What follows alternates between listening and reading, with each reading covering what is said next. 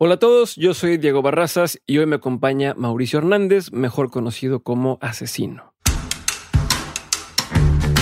Siempre que yo empezaba a hacer algo me imaginaba como el profesional, como el mejor.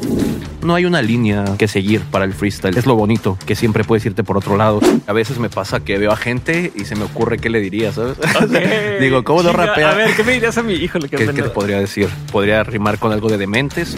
Yo era lo que quería que pasara. Que hubiera mundiales, que hubiera chicos en la calle rapeando, que fuera una disciplina reconocida. Me he perdido muchos paisajes por esa mentalidad, pero tengo un paisaje mejor en mi casa lleno de trofeos.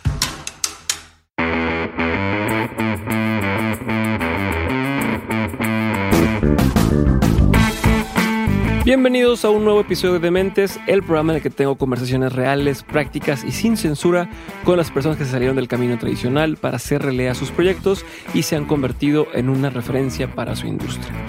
Hoy, sin duda, tenemos a una gran referencia para su industria, pues me acompaña Asesino, rapero y freestyler mexicano, que como freestyler, Asesino actualmente cuenta con el mayor número de campeonatos en la disciplina, siendo también el máximo representante de este movimiento. Es tricampeón de Supremacía MC, bicampeón BDM, campeón internacional de la Red Bull Batalla de los Gallos 2017 y es el vigente campeón de FMS Internacional. En el episodio, Asesino me cuenta cómo le hizo para llegar a donde está hoy y convertirse en una leyenda del freestyle y también me cuenta de sus nuevos proyectos como su sencillo más reciente llamado Locos de Amor, que espero que disfruten está en todas las plataformas. Ahora sí, espero que disfruten este episodio tanto como lo hice yo. Mao, bienvenido de Mentes. Gracias por estar conmigo el día de hoy, güey. Te agradezco un chingo tu tiempo. Voy a empezar directo y, con, todo, ¿no? Quiero entender, yo me venté varios de los de las cosas que encontré en internet sobre ti, aparte de las batallas y demás, y vi una, un documental que te hacían donde decías que desde la prepa eh, ya te empezaban a decir, oye, güey, este, va, este vato va a, llegar, va a llegar lejos, eh, en los pasillos, ¿no? Este tiene talento, le va a ir muy bien, va, a llegar a hacer cosas grandes. Ahí está, eso fue hace 10 años, ¿no? Hace un poquito más. Un poquito más de 10 años, güey. ¿Les creías? O sea, en ese momento tú decías, sí, güey, voy a llegar bien lejos, o era un tema de, ay, no sé, ¿qué, eh, pensabas? Fíjate que nunca lo había pensado, ¿eh? Creo que sí, me motivaba, me motivaba que me dijeran eso, porque era como una confirmación de lo que yo pensaba yo decía, creo que lo hago muy bien, creo que lo hago bien, pero pues no tenía una referencia que me dijera, sí, lo haces bien, a menos, al menos mis amigos cercanos me decían, pero pues tú sabes que tus amigos o te aplauden todo o, se burlan de todo, ¿no? Algunos se reían de lo que escribía, como que no se lo tomaban en serio y otros me decían, estás bien loco. Entonces como que no tenía muy claro si lo hacía bien o no lo hacía bien, porque eran mis amigos cercanos que pues tú sabes que te dicen. Sí, o, tus, tus, papás, ¿no? De, bueno, en este caso no sé, pero muchas veces lo pasa de que, ay, mijito, qué padre. Sí, sí, sí, exacto. Es como que, o a veces o se burlan tus amigos porque tienen confianza o, o no te quieren hacer sentir mal y te dicen que está chido.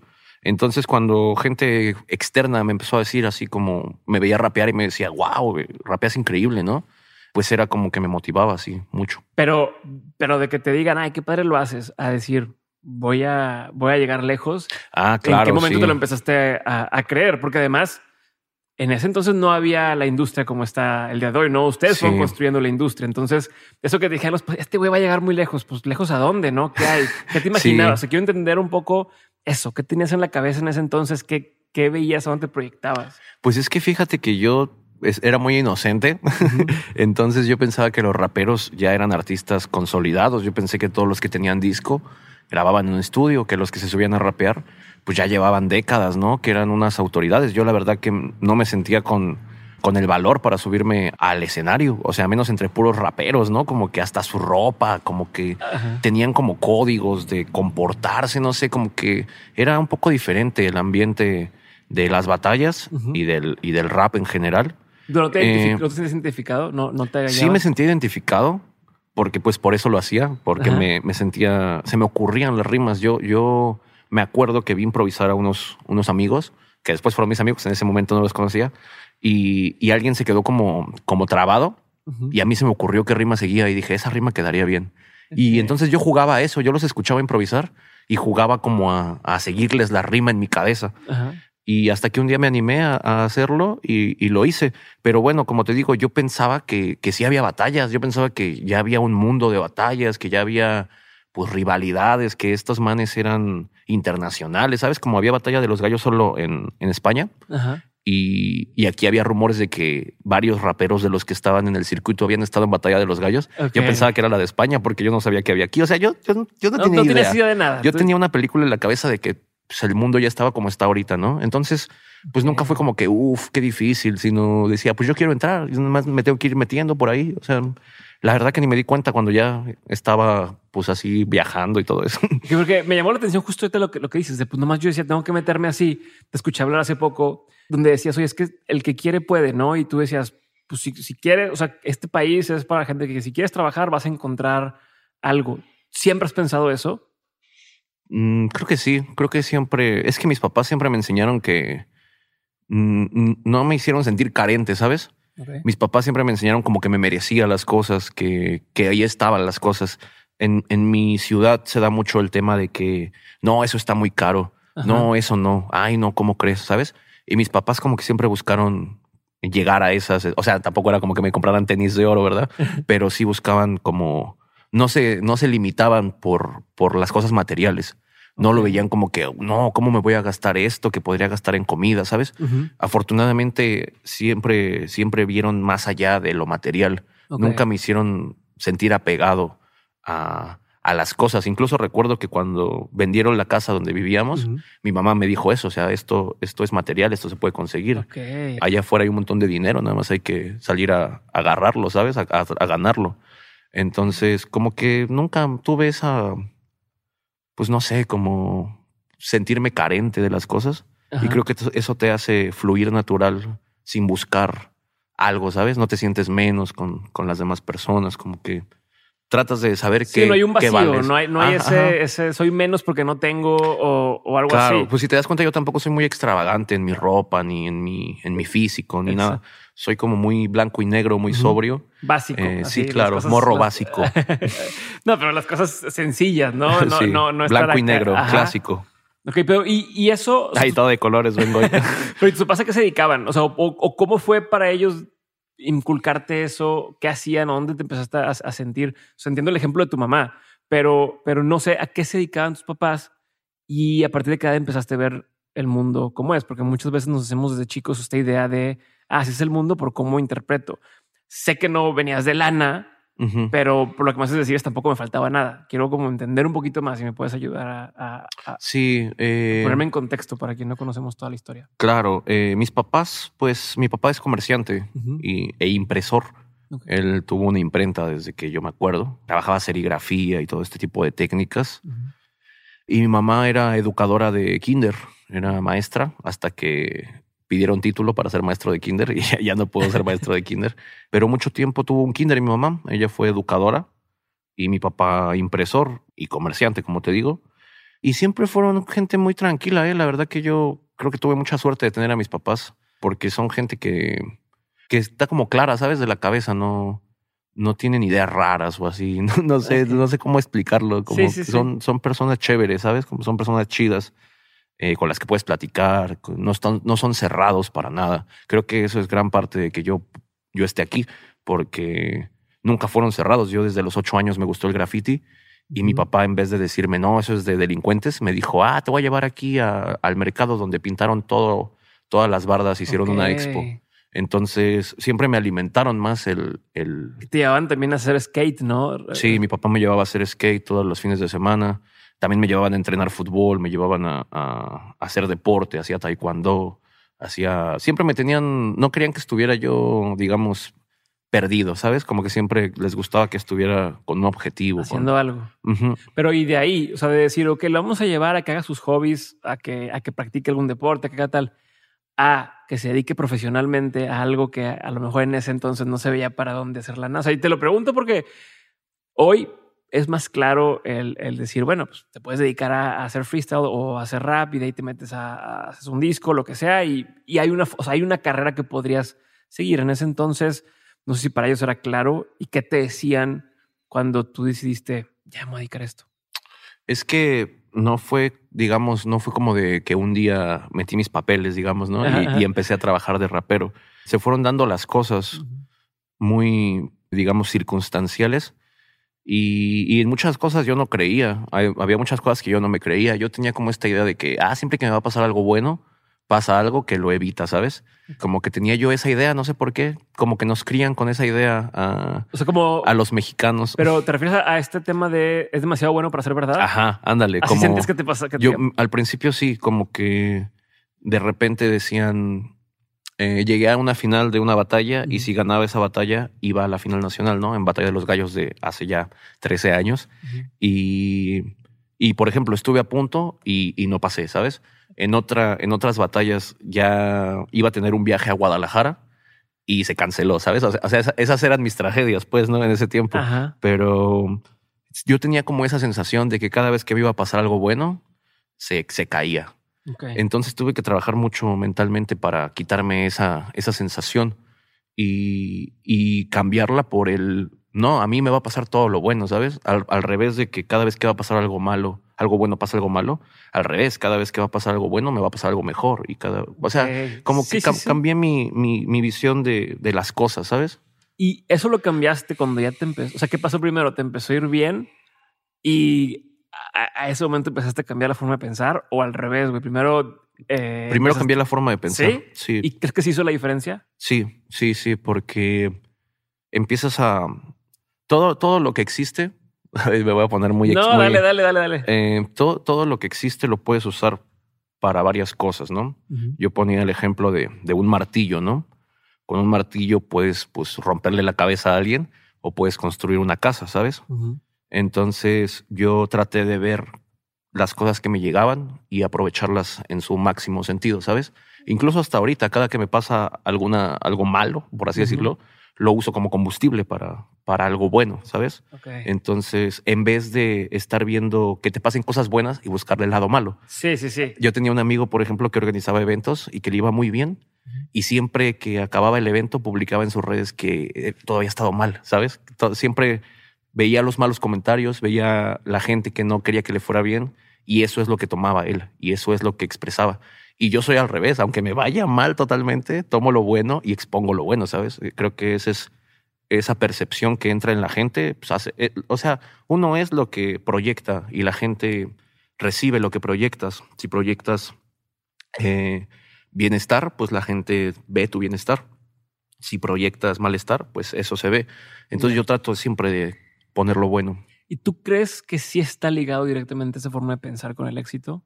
O sea, tú, tú sí dices, ese güey no le va tan bien porque, porque piensa así. Sí. Y si cambiara el chip, despegaría. Sí, total. Yo creo que sí, totalmente.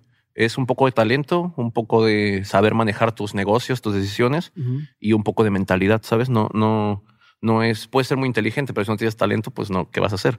Y al revés, puedes tener mucho talento, pero si no, no eres inteligente, pues no vas a saber qué hacer con ese talento. Yo creo que la mayoría de los compañeros que decimos, ¿por qué si él es tan bueno? No está donde debería de estar, pues es porque está loco de su cabeza. Ok. Así de simple. Ok, ok. A ver, y, y ahorita me voy a meter más en ese tema, pero antes quiero regresar a algo de. Entiendo o me queda claro que no fue un momento en el que dijiste ya, voy a firmar aquí para ser rapero, ¿no? Así ya, ya, ya me estoy. Oficialmente es el título. No, entiendo que fue un proceso, pero supongo que hubo un momento en el que dices, soy, soy de los mejores para esto. O sea, eh, hay algún momento en el que te cae ese 20 o una serie de momentos en los que dices, güey, ya estoy allá, o sea, ya, ya soy alguien relevante en la industria y si sí, ¿cómo te fuiste dando? O sea, ¿cuándo te la creíste? Yo me la creí, creo que desde el primer momento. O sea, yo, la gente que se acuerde de mí, siempre estaba con la mente en el rap. O sea, Ujú. 2008, 2007, siempre estaba con mi cabeza en, en el rap, en las batallas o en las canciones o en lo que sea. Y, por ejemplo, mis compañeros con los que empecé a rapear se acordarán que yo cuando conseguí nuestro primer show, yo ya estaba planeando cómo íbamos a empezar, cómo íbamos a ir vestidos, cómo, qué canciones íbamos a tocar cómo nos, quién iba a hablar en qué momento, ¿sabes? O sea, yo ya tenía una, siempre se me dibujaban las cosas en la cabeza y se me proyectaban. Entonces, así fue. Eh, de repente pensaba, tengo que ir a batallar acá y tengo que ganar y tengo que hacer esto. y pues lo hacía. Y pues. vas como pintando la estrategia. ¿o Sí, claro, es como, como proyectarlo en tu cabeza, dibujarlo en tu cabeza, la meta y ir hacia allá. Yo no es que crea como que, digamos que pensando se hacen las cosas, ¿no? O sea, no, no es que quiera, crea yo que si pienso mucho en, en algo se consiga, pero sí creo que el pensar y proyectar las cosas te, te hace guiar por el camino. Digamos, si una persona se levanta pensando en que va a conseguir trabajo y sale a buscarlo, va a proyectar que quiere conseguir ese trabajo, va a tomar las decisiones que lo hagan llegar a ese trabajo, va a ver las opciones. Si te despiertas pensando en que no, ah, exactamente lo mismo, vas a encontrar el pretexto para decir que no a los trabajos. Entonces, es, es, es esa onda de, de visualizar y, y irse por ese camino. Eh, yo trato de no hacerle caso a las críticas y eso para no tropezarme por ahí, sino ir por el lado. A lo que tú quieres, ¿no? No lo que la gente quiere que tú hagas Exacto. por ti. O, ah, es que debiste haber hecho esto. o Métete con tal persona o tal y, y- y no. Pero a ver, ¿qué cosas, por ejemplo, tú has visualizado y se te han logrado? ¿Qué cosas has dicho? Puta, ya me imaginé o yo vi esto y sí ha sucedido. Las batallas, la industria de las batallas, el movimiento en general de las batallas. Yo, yo era lo que quería que pasara, que hubiera mundiales, que hubiera mucho movimiento en todos lados, que hubiera chicos en la calle rapeando. ¿me entiendes? Que fuera, que fuera una disciplina reconocida. Y, y eso, eso creo que es lo más, digamos, lo más grande que, que me ha tocado visualizar. Y obviamente no lo hice yo solo, ¿verdad? Porque claro. Pero no- sí tuviste mucho que ver y Claro. además fuiste criticado en algún momento por ser, por estar en, en medios más masivos o más mainstream, eh, llevando la, la palabra, ¿no? O, o- o el ejemplo, que es, es, es, es- partir siendo un parteaguas, ¿no? Y, y- y dejando camino, pero igual gente te criticó por eso en algún momento de, oye, es que se vendió, ¿por qué sale en tal lugar? Pero es parte, Sí. era parte, me imagino, de, de convertirlo en, en algo más común y, y que la gente pudiera ver que, ah, se puede hacer eso, ¿no? Y, y es una industria. Sí, es que generalmente la gente que sigue al rap, digamos, de sus raíces, pues es más, eh, tiene más celos, digamos, de su, de compartir lo que escucha. A mí me pasaba cuando era chico y escuchaba un disco, no sé, de, de rap de España y, y no se lo quería prestar a otro porque decía, tú no mereces escuchar esto, ¿sabes? Yo lo descubrí. O sea, claro, yo lo descubrí, yo es, es mío, es parte de mi identidad, ¿me entiendes? Me hace ser quien soy. O sea, esta música me hace ser quien soy. Entonces, que la escuchen todos y que se vuelva algo más de todo lo demás, pues lo hace, hace sentir a la gente como esa, esa pérdida de, de identidad. Pero pues la verdad que a mí pues no, no me importa mucho nada de eso. Yo la verdad lo que quiero es, es eh, que llegue a todos lados posible, ¿sabes? Eh, no, no sé cómo ponerlo en equilibrio para que la gente entienda que tampoco es ir a todos lados y mostrar el freestyle, pero sí hay ciertas plataformas y ciertos movimientos en el ajedrez que son necesarios para, para ir haciendo esto más grande. Y hay gente que se le da, hay gente que no. Yo, la verdad, mis ideales me permiten hacer todo lo que quiera y sin sentirme mal conmigo mismo, ¿no? Que es lo que muchos luego se sienten Ajá. como que se traicionan. Culpables Claro. o... Y no, a mí la verdad que no me importa. Ok. O sea, ¿Dónde pintas esa raya? O sea, ¿dónde dices esto sí, esto no? ¿Cómo tomas Yo- esas decisiones? Yo solo en mi rapeo. En mi rapeo nadie se puede meter. Ok. En cuando yo, en, en lo que sale de aquí a acá con el ritmo, ahí nadie Eso se es puede mío, meter. Eso es toca. mío, sí, claro. Si quieres que hagamos una carrera de costales, pues la hacemos, ¿me entiendes? O sea, te la pasas bien, eh, es parte de divertirte, ¿no? De claro. decir, "Puta, ya llegaste Aparte, aquí. yo soy, yo, yo soy así, pues. O sea, yo no soy alguien que esté con, con un monóculo y checando que todo esté ortodoxamente colocado. A mí, yo me divierto, yo soy rapero y, y listo, ¿sabes? Me ha traído los costales, qué pendejo. güey. Sí, o sea, Este, oye, pero escuché en una entrevista decir, y ahorita también lo mencionabas un poco, el tema de, de ser de tu, de tu barrio, de tu ciudad, de tal, ¿no? Y creo que he visto mucha gente en muchas industrias que tienen esto muy pegado a, a la cabeza o, o el tema de, es que esto soy yo, ¿no? Y mi identidad me la da mi ciudad, donde yo crecí, como dices, la música que yo descubrí es parte de mi identidad, pero creo que tú has logrado cierto balance entre sí soy esto, pero también quiero ser esto otro, ¿no? ¿Cómo manejas esa, esa balance, esa dualidad entre, entre quién eres, pero que no te limite a, no, es que yo no hago tal porque yo soy esto y, y no perderte tampoco en lo demás, ¿no? No sé si me estoy explicando, Sí, sí, pero sí. ¿cómo lo manejas tú? Pues como te digo, yo en el rapeo sí soy muy exigente. Si rapeo mal, me siento mal, ¿sabes? Ujú. O sea, si hago un rap mal, me siento mal. O sea, eso, eso sí me hace sentir mal, rapear mal. Pero fuera de eso, yo pongo en balance, como te digo, beneficio y contras, ¿no? O sea, digamos, si voy a aparecer en un programa de televisión, en un reality show, Ujú. que sé que me va a traer polémica, digamos, en el público hip hop, pero si lo gano, voy a tener la posibilidad de ir a representar a mi país a otro lado, veo que vale la pena hacer el intento, ¿sabes? Entonces, eso es uno de mis filtros para mí siempre, el ver hasta dónde me, me afecta y hasta dónde me beneficia. Tampoco hacer solo cosas por tu beneficio, o sea, no, no es como que, ah, si me pagan voy, sino el ver como tú mismo hasta, hasta dónde te afecta una, una decisión. Por ejemplo, nos estaban hablando hace tiempo para lo de los saludos. Ves que la Ajá, gente está comprando sí. saludos, vendiendo saludos. Y entonces yo me quedé como pensando mucho eh, porque pues me ofrecieron de varias páginas y no sé, todavía no sé si es, si es tan bueno o tan malo, ¿sabes? No, no sé si eso me llegue a beneficiar más de lo que me afecte. Porque, Eh, a ver, ¿qué es lo que traes? Cuéntame así como qué es lo que, es tu proceso de, tu tren de pensamiento, güey. porque es, es un, digamos, es un producto, el saludo, que lo piden mucho. O sea, es un mercado que ahí está, pero es algo por lo que no, no, se, no, no les gusta pagar, ¿sabes? Y no se ve bien como que cobres tu saludo, ¿sabes? Ajá. aunque sea algo que estén pidiendo, sabes que hay demanda y hay oferta, ¿sabes? Sí. Entonces, a mí me costó un poquito de trabajo como que, como que hacer el balance y preferí no meterme. O sea, ahorita no me he metido, a lo mejor me meto mañana, ¿no? o sea, pero yo, Depende yo, cuánto dure la pandemia, ¿no? sí, claro, pero yo en lo personal como que no, no lo vi bien, ¿sabes? Yo dije, yo creo que freestyle, a lo mejor en mi caso, hacer freestyle y venderlo, pues está chido, ¿no? Sí. porque ya dices, es un freestyle, no es tanto Sí, como sí. que, échale es, ya es ganas. mi arte, ya es parte de tu arte, ¿no? Sí, ya claro. es lo que tú haces. Sí, ya no es como que échale ganas, mi hermano. Saludos. O sea, como que eso, eso se me hace como muy, muy estafador. Pues.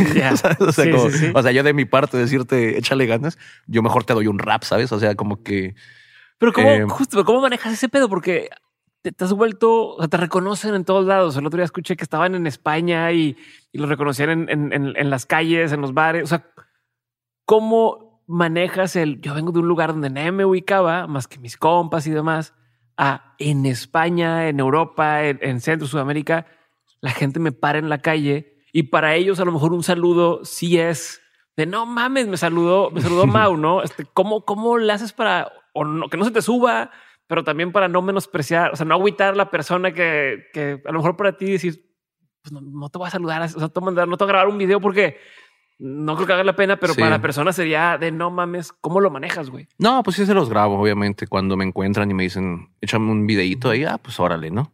sin bronca, pues todo bien. Igual como yo llevo pues ya, digamos, 14 años de, de carrera, Ujú.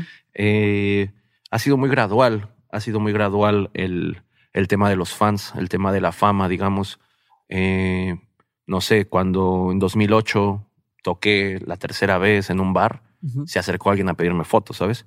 Y ese momento sí fue como muy loco. O sea, como que, ah, se tomó una foto, me pidieron una foto. Y ya. Eh, no era muy común ver que se tomaran fotos. Digamos que, que como fue tan gradual, primero uno, luego cinco, luego diez, luego quince, luego veinte. O sea, no, no fue como que yo saliera de que nadie me conoce y de repente todos me reconocieran. Eh, no, no, No, lo- pero sí cambia el, el voy a otro país. O sea, no es lo mismo, no es lo mismo en tu país, Claro. donde, bueno, pues ahí poquito a poquito vas viendo Es que- a, a llegar a un país donde en teoría, pues no, no tiene que yo entiendo las Claro. redes sociales, pero no es lo mismo verlo en persona y ver que gente te para en la calle, Sí. pues es- va a estar cabrón. Mm, es que, ¿sabes que no, no- tampoco es una fama como Justin Bieber, sino podemos llegar al aeropuerto y a lo mejor nos reconoce una o dos personas. Vamos por la calle y a lo mejor en el trayecto nos paran tres o cuatro. O si salieron chicos de la escuela, ahí sí ya, ahí sí se acabó todo porque ya ahí se, se pasa la voz. Pero no es una fama tan hostigante como si yo fuera Chayanne o como si me entiendes? Ajá, ajá. Solo si estoy en un evento de mi género, es que sí se siente así, que no puedo caminar, que no puedo hacer nada. Pero realmente, pues, puedo hacer mi vida en normal, digámoslo así. Sí tengo que ya buscar horarios para salir, en, en más que nada al cine, a, a comer, esto. Sí tengo que buscar un horario que sea o tarde o temprano, porque, porque eso sí, en México, aquí en la Ciudad de México, si voy a, a la plaza, bueno, aquí en la Ciudad de México, en, en la Ciudad de México, si voy a la plaza o así en la tarde, en, un- en una hora que haya mucha gente, sí es un poco sí ya es un poco molesto el, el pues avanzar foto, avanzar foto, meterte a un lado foto. Y, Sí, imagino con la familia sí, o algo claro. oye, pues Llevas acá estar- la leche, los huevos. ¿Y, y- y cómo lo controlas? ¿Cómo lo manejas? ¿Qué haces? O sea, entiendo lo, de los, te digo. hora- entiendo lo de los horarios, pero, pero ¿cómo es para ti? O sea, ¿preferirías que no te, que no te buscara la gente? No, para nada. Eh, yo agradezco mucho. Yo agradezco mucho que, que valoren, ¿no? Como que, ah, esta persona hace el trabajo que me gusta, el- lo, lo aprecio, ¿no? El tema es que, pues, no sé, yo es que no, eh, no sé cómo explicarlo.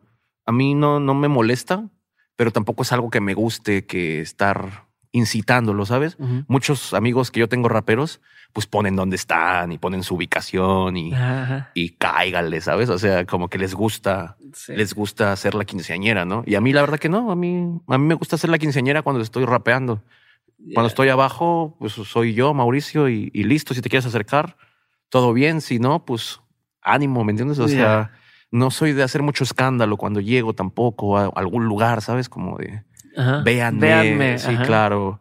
De hecho, cuando me llega a pasar, ni, ni subo historias ni nada. Y, y luego me dicen, ¿por qué no subes historias? O sea, esos son clips que... Y digo, sí, ¿verdad? Pues tienes razón, esos, esos Sirve tengo para... que aprovechar para ir a hacer highlights, pero se me va, pues, o sea, como no estoy pensando en eso como, como una estrategia, sino simplemente, pues lo agradezco. Ajá. Se me van muchas cosas que podría aprovechar. ¿Y en, y en qué sí piensas? Porque justo me... me- ¿En qué sí piensas? O sea, porque me decía, me decía, me decía este, este Fuentes, eh, eso que estaba escribiéndole, eh, me decía, es que me llama mucha atención que, que Mau, por ejemplo, vamos a estar en lugares paradisiacos, en viajes para, para, para batallas, y él, en lugar de ir a agarrar el pedo con todos o de salir a pasearse, es, no, es que me voy a mm, quedar en mi cuarto porque tengo que ensayar o tengo que escribir tal cosa o tal. Así, o sea, así estudiarías, o sea, como en, en- en- ¿a qué le dedicas tiempo a estar pensando? ¿Qué es lo que más consume tu, tu mente dentro de la, de la industria? Uf, pues es que yo soy muy cuidadoso, digamos, de mi producto. Ajá. Entonces, si tengo que hacer un, un show, si tengo que dar un show de canciones, pues trato de tenerlo bien de principio a fin. Si voy a hacer una batalla, pues entreno para esa batalla.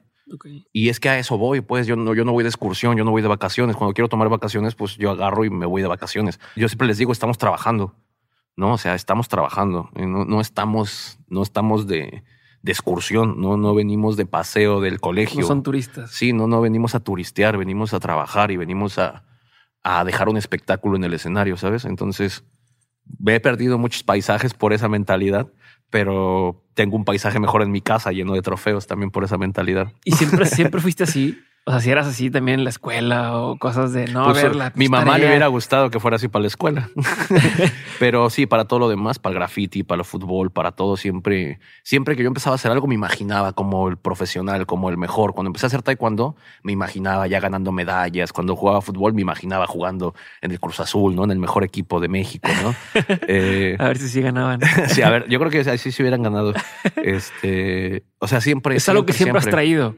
Sí, siempre, siempre. Yo traigo la cabeza bien fantasiosa y siempre traigo cosas ahí. Y te ha dado resultado. Pues ahí, ahí están la, como dices, ahí están las pruebas. A mí me da mucho la atención la historia que contaste y, y no se me olvida. Ahorita voy a regresar al tema de, de cómo decides con qué sí trabajar y qué hacer y no, pero me, me da mucho la atención el, el- la vez que vendieron el, el carro, no para con Ujú. esa lana. eh, Jack se fue a Perú y tú te fuiste a Colombia.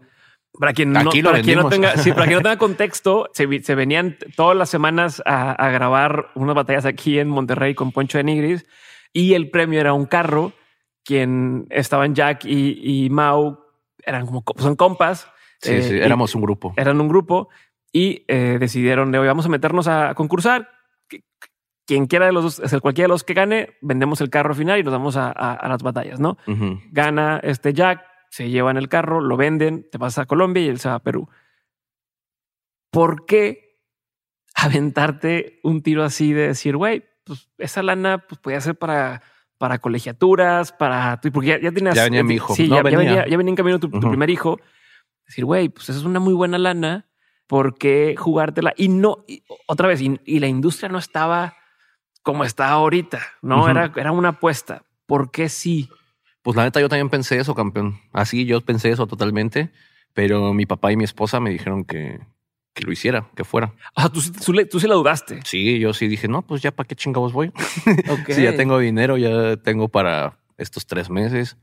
Sí, No porque sé. a cierto punto también podrías decir, bueno, la- el concurso y gano dinero y tal, pero ya tengo el dinero antes de ir al Sí, concurso. claro, ¿no? o sea, ¿para qué me...? Es, no, es que no había dinero. O sea, eh, no, no era que ganas y te dan premios, sino ganas y te dan reconocimiento y a lo mejor ya vas a tener trabajo todo el año, ¿sabes? Entonces yo decía, no, pues, pues no, yo creo que no, porque el, el boleto costaba como 20 mil por ahí.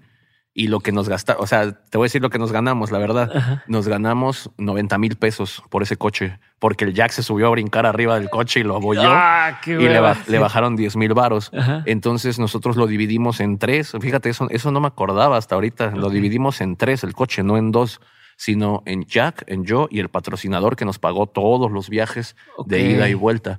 El trato era que si perdíamos, pues él perdía su dinero. Y si ganábamos, vendíamos y él recuperaba su, su dinero. No, él no tenía ganancia realmente. De O sea, hecho- es el que los mandaba de Ciudad de México a, a, Sí, a Monterrey. fue- era, era Jink Designs, una marca de lentes. ya. Eh, un saludo para el César ahí que, que nos apoyó mucho en, en ese viaje. Y como te digo, el güey. realmente su inversión fue como de 40 mil pesos.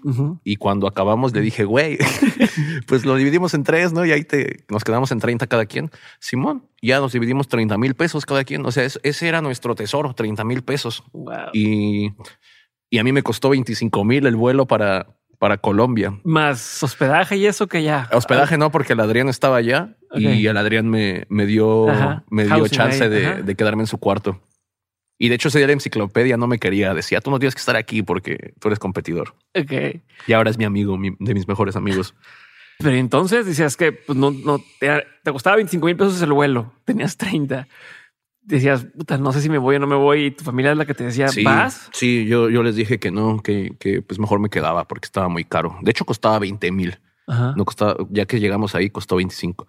Y, y mi esposa me dijo, no, pues tú dale, o sea, aquí está, aquí no tenemos nuestra familia, no nos vamos a quedar sin nada, o sea, es un dinero con el que no contábamos, o sea, te lo ganaste, pero no, no lo contábamos de antes.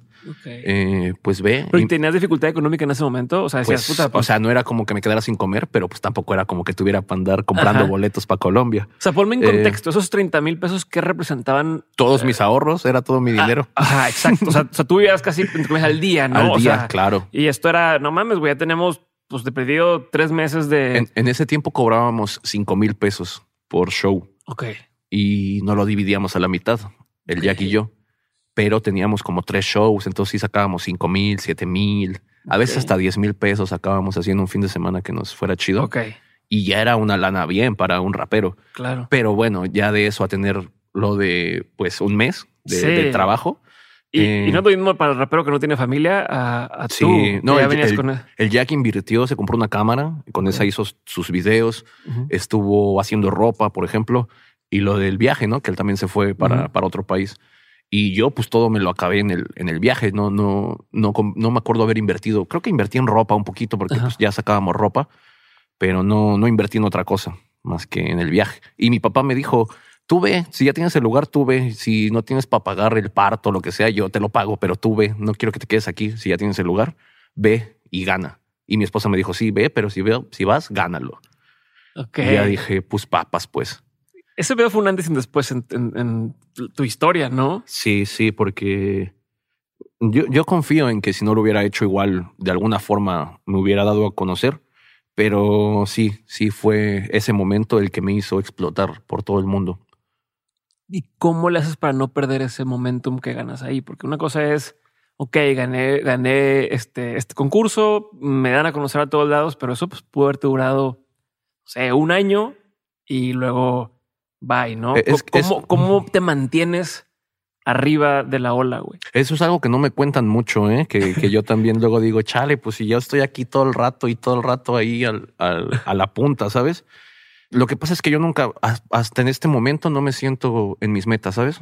En este momento O no sea, me ¿no has siento. cumplido las metas que tienes? no me siento yo que ya hice todo lo que pueda hacer. Ah, no me siento yo realizado. No me siento No, yo. así de no, plano. No, para nada.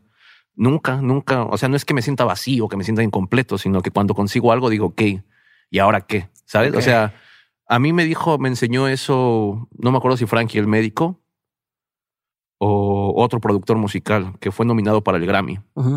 Dice, ya fui nominado para el Grammy. Bueno, ¿y ahora qué? Ajá. ¿sabes? O sea, vas a vivir toda tu vida con me nominaron para el Grammy. No, pues ahora hay que ganar uno, ¿no? Y cuando ganas uno, ¿ahora qué? Pues hay que ganar dos. O sea, esa, esa, es, esa es mi mentalidad, pues yo nunca he sido como que, ah, ya cuando gane esto, cuando tenga esto, ya ahí queda, ¿sabes? De hecho, pues ahorita gané la internacional y, y ya estaba pensando yo en, en el bicampeonato, ¿sabes? O sea, llevo ya cuatro años buscando el bicampeonato. O sea, Ajá. no me quedé como que, ah, ya gané, ya, ¿me entiendes? No, ese no era mi... Y cuando gane el bicampeonato voy a buscar el tricampeonato. Sí, o que sea, sigue, que sigue, que sigue. Pero ¿y cómo, cómo te mantienes con esa mentalidad todo el tiempo de quiero más, quiero más, quiero más? Y no agüitarte, ¿no? O sea, no, no, porque hay gente que dice quiero más, quiero más y no, y no, y no, y es como esta decepción constante. ¿Cómo le haces para no sentirte así? O para no agüitarte de, oye, pues no, no gané el bicampeonato esta vez, ¿no? Y puta, este, ¿no? O, o la gente espera que, que logres tal cosa. ¿Cómo le haces para no pues lo, lo, lo, lo- he visto muchos documentales de atletas de alto rendimiento y pues cuando los vi como que no me agradó mucho, ¿no? Porque Pues porque se presionan mucho, se presionan demasiado, eh, no tienen vida, no hacen otra cosa más que lo que hacen. Entonces yo, yo no quise ser así, pues no quise, no, no quise combinar ese lado obsesivo. Sí estoy obsesionado con competir y eso, pero creo que ya ha parado mucho. Lo que yo me, me ponía como objetivo era hacerlo mejor que la vez pasada. Ok. No tanto competir con los demás, sino, no sé, si este torneo gané mis batallas sin ninguna réplica, pues al siguiente más, ¿me entiendes? O sea, tengo que volver a repetir sin ninguna réplica. Eh, si me ganó un rapero, no me va a volver a ganar nunca en su vida, ¿sabes? O sea, Ajá. si este güey me ganó, a partir de este momento, cada vez que nos enfrentemos, no me va a volver a ganar. O sea, como que esa- esos retos propios que te pones tú mismo son los que te hacen estar compitiendo. Si, si no tienes como motivación, como que es bien difícil. Cuando ya te crees mucho, ya te crees todo, ya te crees el mejor, como que pues, ah, soy el mejor. Pero, pero. ¿cómo haces para que esa pero para que esa misma presión no te congele? Güey? O sea, ¿cómo haces para el, el, por ejemplo, estás, estás en medio de una batalla donde dices este güey ya me ganó una vez, no me va a volver a ganar? ¿Cómo es para que no te traicione la mente y mientras estás pues diciendo lo que tienes que decir, empiezas a pensar en, en a la madre y, y si, y si ahorita me equivoco o si le gano o ya le estoy ganando, ya estoy ganando, güey. O sabes cómo, cómo evitas eso? Te lo pregunto. Yo juego a tenis, haz de cuenta, no? Entonces, pues ahí estás todo el tiempo solo no estás hablando, pero estás, estás jugando y empiezas a ganar y entonces empiezas tú solo a boicotearte de, ah, la madre, pues ya le gano cuatro puntos más y, y ya gané ¿no? y put, te gana, ¿no? Y oye, no, bueno, no pasa nada, un juego más, este, un set más, tal, tal, tal. Estás con este juego mental. ¿Cómo pasa con, contigo que haces freestyle y que no depende de ti completamente? O sea, no es algo que dices, oye, pues yo invertí en la bolsa y le gané y tal. O sea, depende de alguien más completamente o o sea, no depende 100% de ti. No hay este juego de si el otro lo hizo bien, si te sacó de control, si los jueces vieron una cosa, si se dejaron presionar por el público o no. ¿Cómo manejas tú la presión en ese sentido? Mm, Y no es concentrarte. Híjole, pues no sé. este, la verdad, como te comentaba fuera de cámaras, eh, cuando, cuando entro a una batalla, no sé si has visto una, una película de, de motociclistas que se llamaba Carreras Clandestinas. No sé si se llamaba así en inglés. Era de unos vatos que hacían arrancones de motos Ajá. y, y salía como el mejor de todos. iba a decir una estupidez, pero vi tres metros sobre el cielo y la- hay otra española que se Ah, haciendo, claro, sí, haciendo sí, sí. motos, pero no. No, creo que no era, No, era, claro que era no es eso, parecida. güey, claro que no es era eso. parecida, pero en vez de, en vez de besos había Exacto. puñaladas y, y sangre. Este, y en esta película hay un, como la leyenda de, la, de los arrancones de motos. Habla de que cuando, cuando corre solo ve la meta y no ve nada más y se ve así como en sus ojos solo la meta y nada más existe, ¿no? Entonces cuando yo, cuando yo estoy rapeando en una batalla también me pasa lo mismo. Es como a veces ni el ritmo escucho, a veces ni, ni siento al público. Es como si todo se pusiera borroso y solo, solo veo a mi oponente y solo lo escucho a él. Entonces es como una especie de trance, porque si empiezas a pensar en lo que tú dices, de Sí. que chingale, el público, ay, los jueces ya le están, ah, sonrió el juez, ya está viendo para acá. Si te puedes a pensar en todo eso, pues sí, te desconcentras, es un minuto o dos en los que tienes que estar rapeando y con eso te desconcentras. Yo, lo, yo, lo, yo tengo un, un dicho que, que siempre les digo a mis compañeros cuando hacemos equipo o cuando le digo a alguien que compita, que es barra por barra. Gánale barra por barra. No te adelantes al final del round, no te adelantes a que no barra por barra. Es como tienes que ir ganando, verso por verso. Paso a paso, pues no, no adelantarse, siempre, siempre tratar de tener el control de la situación. Ok, pero, pero justo, es tratar de tener el control de la, situación, pero sin, sin adelantarte, ¿no? Porque si dejas, si, es como me pasa a mí, por ejemplo. Yo tengo mi, mi lista de cosas que quiero preguntarte, pero también te tengo que estar escuchando, porque igual podría nada más decir, bueno, siguiente, ¿y ahora qué opinas de no sé qué? ¿Y ahora qué opinas de no sé qué? Pero a mí se me hace bien cabrón. Si yo, yo estoy aprendiendo a hacer esto en, en vivo, pero, pero no tengo la presión que tienes tú de me están mentando la madre, tengo un público gritando, aquí no hay nadie que nos diga nada. ¿Qué ejercicios haces, güey? ¿Qué, ¿Cómo entrenas eso? ¿Cómo logras llegar al punto en el que, ¿sabes qué? Voy a escuchar a la persona que tengo enfrente, me voy a ir barra por barra, no vea lo demás, ¿no? Porque yo te he visto hablar mucho, es una mucha analogía sobre el freestyle como un deporte, entonces me da la impresión de que pues, pues tienes como esta filosofía y forma de, de llevarlo. ¿Cómo lo haces? Sí, en, en la batalla, en la ejecución, sí llevo mucho el, el lado del deporte, porque yo desde niño, como te digo, fui muy competitivo en el fútbol, en el taekwondo. Me gusta mucho ver las Olimpiadas, me encanta ver el, el Mundial, me encanta ver las estrategias que tienen los, los deportistas. Me encanta el face to face, me encanta el face to face en el básquetbol, el uno contra uno en el fútbol, me encanta el, el encarar al portero, Ajá. ¿sabes? Y ver cómo para dónde te vas a ir, ver qué puede hacer el portero. Me encanta eso. Entonces en el freestyle es muy parecido, el, el cara a cara, tu estrategia, qué vas a usar, qué hace el otro. Y a mí lo que me encanta de todo esto es también como en el deporte, la presencia. También el, el trash talk, ¿no? El, Ajá, el- sí, la- sí. el juego psicológico. Sí, A como, mí me gusta como el mucho. misterio que hay atrás de una persona, ¿no? Eh, yo vi que varias cosas, varios documentales de varias, de varios, no sé, digamos, de debates, por ejemplo, el tema del debate, de cuando quieres, no sé, hacer que alguien caiga en sus propios argumentos, el tema de, de cuando te dicen algo y en vez de negarlo, aceptarlo, ¿sabes? Y Lo desarmas así. aceptarlo y usarlo en tu favor. Eso es una de las cosas que yo hago mucho, el tema de tienes razón. De hecho, hasta, hasta se puede decir que es una de mis, de mis muletillas. Cuando me dicen algo, yo digo tienes razón. Ya saben que viene algo por ahí, ¿sabes? O sea, no negar, sino el darle la razón y decirle por qué, ¿no? ¿Sabes? Como usarlo en su contra, su propia fuerza. Eh, es que yo soy muy estudioso de todo eso. De hecho, apenas en otra entrevista comentaba que, que cuando yo doy muchas vueltas en el círculo, es, digamos, en poniendo en tema psicológico al rival como que es una presa, ¿sabes? Ya. Está en medio del círculo y no, no puede huir, ¿sabes? Sí, sí, yo sí. lo estoy viendo. Lo estás estoy- acorralando. exacto, lo estoy acechando. Ajá. Y eso en tu mente juega, aunque no quieras. Ya. Y en la mente del público también. ¿Qué, qué tanto hacen ese tipo de cosas otros, otros freestylers? O sea, que tú sepas quién, quién se prepara igual que tú o no, eh, no es normal. Sí, sí, hay varios que son mañosos, igual que yo. El Scone, por ejemplo, Ajá. él es una, él es una máquina para ese tipo de cosas.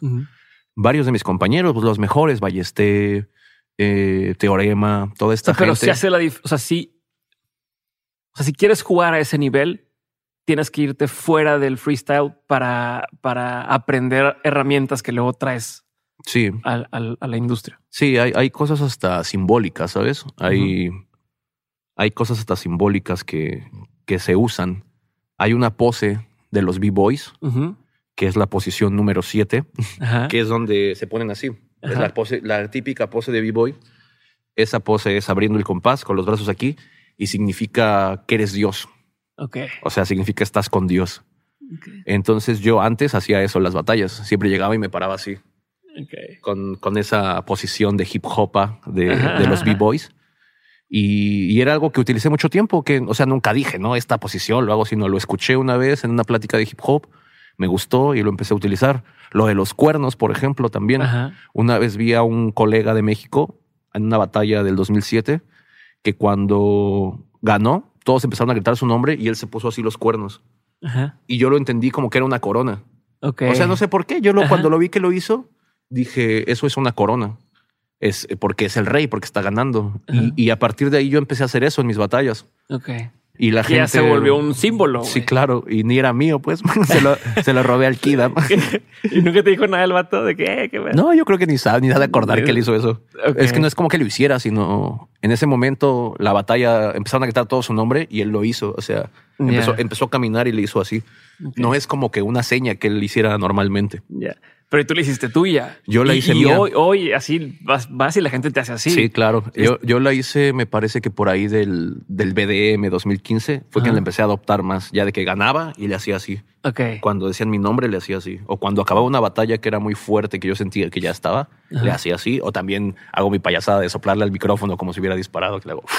Ok. Esa, esa también es mi, de mis payasadas más grandes. Pero, pero justo se vuelve parte de, de, de este lenguaje que tienes en común con, con la gente que te sigue, y que te admira y que, y que es como tu, tu, ¿cómo se dice? Como fans o, o tu comunidad, ¿no? Ujú. No, y, y me voy a regresar a, a otra cosa que es lo que quedamos pendientes hace ratito. Estábamos hablando de cómo decidir, ¿no? Y que decía así que si sí le entro a mandar saludos o no o tal. ¿Cómo decides o, cómo, cómo priorizas hoy en qué proyectos sí meterte y qué proyectos no entrarle? Pues depende primero de mi estado de ánimo. Si me agarran de buenas o si me agarran de malas, ¿sabes? A veces hay cosas que están muy bien y que no, no me nace. Y hay cosas que son muy, muy X, digamos, que un amigo me invita ahí a algo y, ah, sí, vamos, ¿me entiendes? Como que tengo un puesto de tamales, Kyle, ah, sí, a huevo, ¿me entiendes? O sea, no, no tengo un filtro tan con normas, digamos. Depende mucho de- del estado de ánimo mío. También depende mucho eh, si conozco a la persona Ok. hay varias cosas que yo, que yo tomo en cuenta, digamos. Una de las más comunes, porque conozco a la persona, tengo una relación y, y quiero apoyarlo, ¿no? Algún canal pequeño, algún amigo que esté haciendo su streaming o algún conocido viejo. Otra, por estrategia, por, por promoción, por alcance. Digamos, como esta gira que estamos haciendo aquí en Monterrey de tres días, de estar por todos lados. No es que me caigan mal, ¿no? No, no, o sea, pero me Sí, refiero no, a que... Pues no hay de otra, tenemos que hacer. Eh, eh, es de... Nos obligó Brian. Claro, nos no obligó Brian. Con Franco. Dijo, "Si tienes que hacer todas y no, no, están todas, ¿no? Eh, o, o todas o ninguna. Este, no, o sea, me refiero a que es más, va organizado, va, va con fechas, va con Claro. este tipo de cosas. Y pues la última, el beneficio, El que me, me- me sirva a mí para algo, que, que va del lado de la estrategia, que, que es la promoción. Aquí estamos pues hablando de los proyectos, hablando, poniendo la cara ahí en las Ajá. redes, ¿sabes? Son mis tres formas, o sea, o porque me caigan muy bien y quiera yo trabajar, o porque me convenga y le funcione a mi proyecto Pero, profesional. por ejemplo, que le dices que no. ¿A qué cosas dices que no? Alguien que me caiga mal, generalmente, con los Pero, por que no ejemplo, marcas, o sea, nunca. Ah, digo, marcas, pues depende. Por ejemplo, no puedo trabajar con otra compañía, digamos, de ropa que no sea Puma. No puedo trabajar con otra compañía de bebidas energéticas que no sea Red Bull. No puedo trabajar con otra compañía de teléfono que no sea Yo Telco. Ya, ya tiré mis comerciales. Ajá, Así, o sea, depende con quién tenga contrato. hay más que nada de contrato en el tema de las marcas. Sí, pero por ejemplo, tú podrías decirle a Puma eh, o cualquier otra marca en su momento, no, no quiero trabajar contigo o sí quiero trabajar contigo. ¿Cómo, cómo manejas eso tú a tu, a tu, o sea, qué criterios utilizas para decir si me quiero relacionar con ellos o no me quiero relacionar con ellos? Bueno, con Puma y Red Bull es, es especial porque ellos han estado conmigo siempre. Desde el principio de mi carrera me han apoyado. O sea, tampoco es como que me, me dijeron, ah, tú rapea, ¿no? O sea, Ajá. sino desde que empecé a, a, a resaltar, me, me apoyaron mucho. Puma está conmigo desde hace seis años. Ya, no, cinco años, desde 2016. Pues Red Bull llevo ya una década trabajando con ellos. Ajá. Eh, entonces con ellos es como también una especie de lealtad, ¿sabes? Como de lealtad, de ética. A mí me han dicho, por ejemplo, tú te irías con, con otra marca así por dinero, así de golpe. Y, mm, no.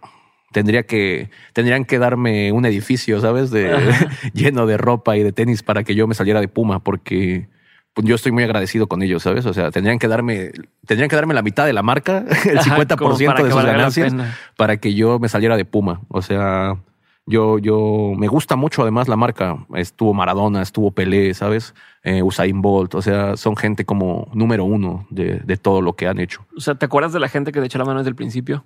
Sí, claro. Nunca se te olvida eso. A veces sí se me olvidan de repente algunos. Sí.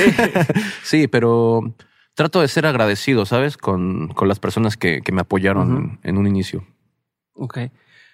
Regresando a el tema de entrenamiento, porque me dijiste, pero no me terminaste de decir lo que yo quería saber, Ajá. que es ¿hay alguna cosa que haces constantemente para entrenar? Como decir, una estupidez de, ah, ¿sabes qué? Para la adicción, güey, hacemos estos ejercicios. O para eh, el tema de pensar fuera de la caja, hacemos estos ejercicios. ¿Hay algo que entrenas constantemente? Especialmente para el freestyle, que es pues, improvisar, ¿no? Sí, lo que yo entreno sobre todo es la soltura. La soltura y la pronunciación, como dices, la adicción, porque yo tengo muchos problemas de pronunciación, demasiados, hasta hablando. Entonces, en, rapeando se me notan más. Y no hay una sola batalla donde yo me escuche que no tengo un error de pronunciación. Okay. Entonces, es algo en lo que practico mucho. Pero también como estás pensando varias cosas a la vez, a veces quieres decir una y se te sale otra y bueno, a mí, a mí me pasa, yo que es improviso, no, no como Sí, esos porque cabros luego hay raza que lleva así Claro. armado, ¿no? Sí, sí, no, sí, nunca falta. Pero sí, pues sobre todo la fluidez, como dices, la adicción. Pero, pero ¿cómo lo, en- o sea, ¿cómo lo entrenas, güey? ¿Qué- ¿Haces algún tipo de ejercicio? ¿Haces Para- una dinámica? Para la adicción, pues el, el- el típico, ¿no? El lápiz en la boca, un protector bucal y estar ahí haciendo ejercicios. Eh, sobre todo lo que se trabaja es la frescura de la cabeza, ¿sabes? No, no sé, no sé si, si lo estoy dejando muy claro. El tema de, de estar fluyendo no es como que practiques la rima o como que practiques cómo, cómo lo vas a rimar, sino, digamos, lo que tú comentabas de pensar fuera de lo normal un compañero me comentaba que tenían un ejercicio donde empezaban a decir una palabra y iban desglosando esa palabra en un campo semántico, no, no específicamente en su campo. Digamos, si hablamos mar y luego dices sirena, no te tienes que pasar a pez, sino puedes decir a lo mejor ambulancia, ¿sabes? De ambulancia, enfermedad, de enfermedad, cura, ¿sabes? De cura, religión. O sea, nos ponemos a, a darle doble, triple sentido, cuádruple sentido, a ir por un hilo muy Ajá. largo. Tratamos de tener la mente súper abierta, no la pasamos diciendo tonterías todo el día, no la pasamos insultándonos todo el día entre raperos. Y es así como se mantiene, no, no, no tengo una rutina, así como que a las 8 hago esto, a las 9, pero sí entreno pues, con palabras, con entreno escuchando a mis rivales que están haciendo. Eh, veo qué me dicen, veo qué es lo que más me dicen. Veo que me hablan de esto, me hablan de esto, me hablan de esto, me hablan de esto. que le dicen que la de moda y Claro, claro. cuenta que esa. Exactamente, entonces dices, me, me hablan mucho de los ojos, vale, pues vamos a ponernos a practicar de los ojos, qué hay de los ojos, visión, qué hay de lo visión, qué es visión, un, un superhéroe, ¿me entiendes? O sea, ok, vamos por otro lado, ojos, pupila, ¿qué, qué rima con pupila? ¿Me entiendes? O sea, pestañas, qué hay párpados, retina, o sea...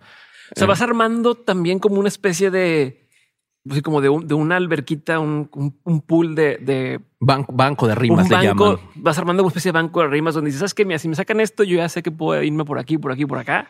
O sea, Es- si traes algunas cosas así, No, no es tanto como, como me voy a ir por aquí, sino ya estás empapado del tema. ya. ¿sabes? O sea, no es lo mismo que me digas, vamos a hablar de fútbol ahora, a que yo haya estado viendo videos de fútbol toda la semana, ¿sabes? Sí, pero luego tocan cosas como la vez del, del águila, este, palmera eh, y puerta. Dices, no mames, ¿cómo puedes? O sea, ¿cómo? Eso no, no te lo dicen con tiempo, ¿no? O sea, No. es- es- y, no- y no es como que, ay, bueno, tengo mi banco de palabras que riman con águila y con puerta Claro. y con, pues, no sé, no, bueno, no sé, pues te pregunto. Entonces, ¿cómo en ese tipo de casos te puede salir algo donde en cada una de las veces lo usas y no lo usas el típico, como decías, de la silla y entonces te vas a decir, siéntense y tal, sino Sí, claro. ibas jugando, güey. Pues eso, eso es lo que te da la práctica, el hecho de, o sea, el, el, el decir tener banco de rimas no es como, como que las tengas ahí disponibles en un costal, digamos, sino el tener la habilidad de desglosar de una palabra todas esas rimas. Eso, es- eso es tener un banco de rimas. El que tú te dicen vaso y tienes 80 mil palabras que riman con vaso, no porque las hayas planeado previamente, sino porque ya están en tu cabeza, Ya. porque tú ya rimaste con brazo todo lo que pudiste, porque ya rimaste con payaso, con lazo, con, ¿me entiendes? Con fracaso, con escaso, con ocaso. O sea, tienes todo eso y no, no tienes que buscarlo, digamos, ya está en tu cabeza Ok. y ya está en tu cabeza la habilidad de hacer eso. Entonces, si te, yo te digo que desgloses lata, la desglosas y listo, pero no tienes que esperarte a que te salga lata para poder hacerlo. Ya. Ya cuando te salga caja, vas a saber hacer lo mismo que hiciste con lata, pero ahora con la y caja. puedes apagar ese pedo todo el tiempo en tu vida estás así como el que es músico tal cual y que o es bajista, entonces en todo lado escucha el bajo, ¿no? Este, o sí, sea, claro. Sí, ya, no. ya todo el tiempo estás así o puedes. Sí, fíjate que a veces me pasa que, que veo a gente y se me ocurre qué le diría, ¿sabes? Digo, ¿cómo no rapea? A ver, ¿qué me dirías a mí? Híjole, qué. Híjole, no, Dime, a es- ver, ¿qué es me que- dirías, güey? Esto se va a No, hacer. no, o sea, no se me ocurrió, pero bueno, a ver, ¿qué, qué te podría decir? Eh, podría rimar con algo de Ajá. ¿sabes? Eh, siempre, o sea, te voy, te, voy a, te voy a dar como el proceso así. Antes como, de mentarte la madre, te voy a dar Eh, siempre tienes que ver como, como que lo principal de, de tu rival. Pero digamos, si tú ya eres un rapero que lleva tres años, pues ya te han dicho mil rimas de esto, ¿sabes? Entonces ahí es donde tienes que ver como el otro lado. Yo lo que hago mucho es que a veces de lo imperceptible es de donde saco la respuesta. A lo mejor te dicen, te quieren rimar con, con tu corazón ya no late, ¿no? Ajá. Tu corazón ya no late. Pero para llegar a esa rima usaron la palabra chocolate, ¿no? Ajá. Digamos, a mí me gusta el chocolate y, voy, y te mato y por eso tu corazón ya no late, ¿no? Ajá. Lo normal sería responder la rima del corazón, decirle algo del corazón. Yo lo que muchas veces hago para, para desconcentrarlos, la gente va argumentando, contrapunteando, argumentando, contrapunteando, siempre con, con el argumento final. Ajá. Yo lo que hago muchas veces es golpearlos con su argumento inicial o con su argumento que es imperceptible Ajá. y de ahí se les voltea todo porque dicen, ay, yo qué hora dije eso, ¿sabes? O sea, ya. ellos estaban pensando Con lo en que, que, yo estaban les... apenas preparando el, el, el punchline y no Claro. con el punchline, te vas con lo que estaban preparando apenas. Claro, entonces, en, en este caso, pues yo podría hacer una rima de dementes, porque no eres alguien que ya te hayan dicho las 20 rimas, ¿no? Y aquí, por ejemplo, fíjate, voy a- el merchandise. Ah, no, pero no es merchandise. no se vende nada de esto. este, por ejemplo, aquí tenemos varias formas de, de atacar la rima, ¿no? Podemos eh, cortar la palabra a mentes, de mentes. Podemos voltearla, mentes de, Ajá. y ahí ya dices algo como ofensivo, ¿no? Eh, no son de mentes, son mentes de. También está arriba podcast, es una caja, ¿me entiendes? Tienes que, que desglosar todo Ujú. Y llevarlo a una conclusión. Ok. Por ejemplo, ahora que estamos hablando de conclusión, podría yo rapear usando esa misma terminación Ok. y decir que tal vez en el podcast de Dementes tienen esta presentación porque las mentes que tienen son de cartón. Ok. Ok, ok, ¿Ves? O sea, como que vas, vas, vas elaborando algo hasta que llega a una conclusión. Yo lo que les comentaba muchas veces es que la rima obvia Sí. no siempre impresiona. Ajá. Siempre es buscar algo. Sí, si quien escucha puede terminar la, la oración, ya por ahí no, no va. No A es como canciones sí. que escuchas una canción y que dices, nunca la he escuchado, pero ya sé dónde va a acabar el coro, ¿no? O ya sé dónde va a acabar la palabra. Las dos cosas tienen su, su chiste. Una, una, una te da satisfacción de decir, ah, Ah, ahí va la huevo. rima. Y la otra te da la satisfacción de, de lo inesperado. La sorpresa. Sí, no, no hay una línea que seguir para el freestyle. Siempre es lo bonito, que siempre puedes irte por otro lado, siempre puedes atacar por otro lado, siempre puedes aprender algo nuevo. Chingón, me voy a cambiar por completo de camino, hablando de este, por lo imperceptible. No, y Sí, te, sí, sí. te quiero preguntar, ¿cómo balanceas tu vida personal con tu trabajo? Pensando en que tienes que trabajar, o sea, pues viajas bastante, por lo general los llamados y las cosas son a, a horas pues complicadas. Inhumanas. Ajá, exacto. ¿Cómo, cómo has logrado eh, mantener ese balance? Sé que tienes una familia, tienes dos hijos, tu esposa que ha estado al lado de ti durante ya muchos años, este, acompañándote y bueno, ahora ya no sabía, pero que ella fue la que te dijo, oye, tu papá, chingale, vete a Colombia. ¿Cómo logras hacer ese balance? ¿Cómo lo has manejado? ¿Cómo ¿Qué tipo de reglas tienen entre ustedes? Y te lo pregunto porque sé que mucha gente que escucha, eh, yo también en lo particular, tenemos una pareja y de pronto es difícil el balancear, ¿no? Entonces quiero entender qué has hecho tú y qué te ha funcionado. Híjole, pues yo creo que lo principal es que mi pareja entiende lo que hago. Me ha acompañado a infinidad de, de viajes. me ha visto desde que empecé. Entonces, eso es algo de lo principal, que ella sabe, ella sabe cuál es mi, mi trabajo, digamos, ¿no? Yo creo que otra también, pues, es el dedicarle tiempo, ¿no? A, a la familia, el, el separar. Separar, ahorita estamos trabajando y ahorita estamos con la familia, ¿sabes? Creo que, que eso también, el, el tema es que yo también todo el tiempo que no tengo trabajo se lo dedico a mi familia, no, no se lo dedico a otra cosa, ¿sabes? No salgo de fiesta, no, no me junto con amigos, no, tengo, no tengo amigos. No, eh, no, lo que quiero decir es que no me reúno, digamos, Sí. así a, a pasear o esto, sino todo el tiempo que no estoy trabajando en el micrófono, que no estoy grabando, que no estoy haciendo algo, estoy en mi casa con, con mi familia. Entonces, pues creo que eso es gran parte, el, pues ahora sí que el poner de tu parte cuando hay tiempo. Y como dices, separar los, los espacios, ¿no? Eh, tomar un poco de, de vacaciones también cuando se puede, ¿no? O sea, no es como que pues, todos los trabajos puedas decir, ah, no, quiero vacaciones, ¿no? Ajá. Pero bueno, en la música afortunadamente de repente puedes tomarte un, un break y pues es lo que trato de hacer. Eh, el año pasado tuve un mes de descanso, como por estas fechas, febrero. Me fui a la playa con mi familia, estuvimos por ahí. Y luego, bueno, ya llegó la pandemia Sí. y tuvimos vacaciones todo el año, ¿no? Vacaciones forzosas, ¿no? Que decías, bueno, voy a darle más tranqui ahorita a las batallas y de pronto, ¡pup! Sí, fíjate que sí. y- Teníamos como, como planeado ya empezar a grabar, eh, empezar a sacar, a publicar cosas. Y por diferentes cosas no pudimos hacerlo. Qué bueno que tocas ese tema porque por ahí me quería ir ahorita. ¿Por qué no has sacado música? O sea, ¿por qué sacaste música un tiempo? Luego tuviste una pausa como de 2017, 2018. Te escuché hace poco hablar de tus raperos que le estaba yendo muy bien sacando su música. Hoy me dijiste que te encanta el tema de la música y desde siempre lo has querido hacer. Ahorita acabas de sacar nuevo sencillo, eh, Locos de Amor. Pero, ¿qué pasó en ese inter y qué viene ahora en, en- en la cuestión musical? Sí, pues fíjate Lo que, me puedas decir, ¿eh? Sí, claro, no, todo bien. Fíjate que el último material que sacamos fue Inspiración Divina Ujú, en el año de 2017, más o Ujú. menos por septiembre, octubre. ujú. Septiembre, porque fue cuando pasó el temblor. En esos estaba subiendo yo el disco y empezó a temblar. Eh, Ah, ahí en, en el momento. Sí, claro. Sí, fue. De hecho, dije, no, este disco viene con todo, ¿eh? E hizo temblar a la Eh, gente, pero qué cabrón, porque no puedes promocionarlo a gusto, ¿no? O sea, no Claro. ¿qué- qué Sí, yo creo de que eso le afectó un poquito al disco, ¿eh? Sí, Porque ¿no? en ese tiempo, pues fue el temblor y toda esta tragedia.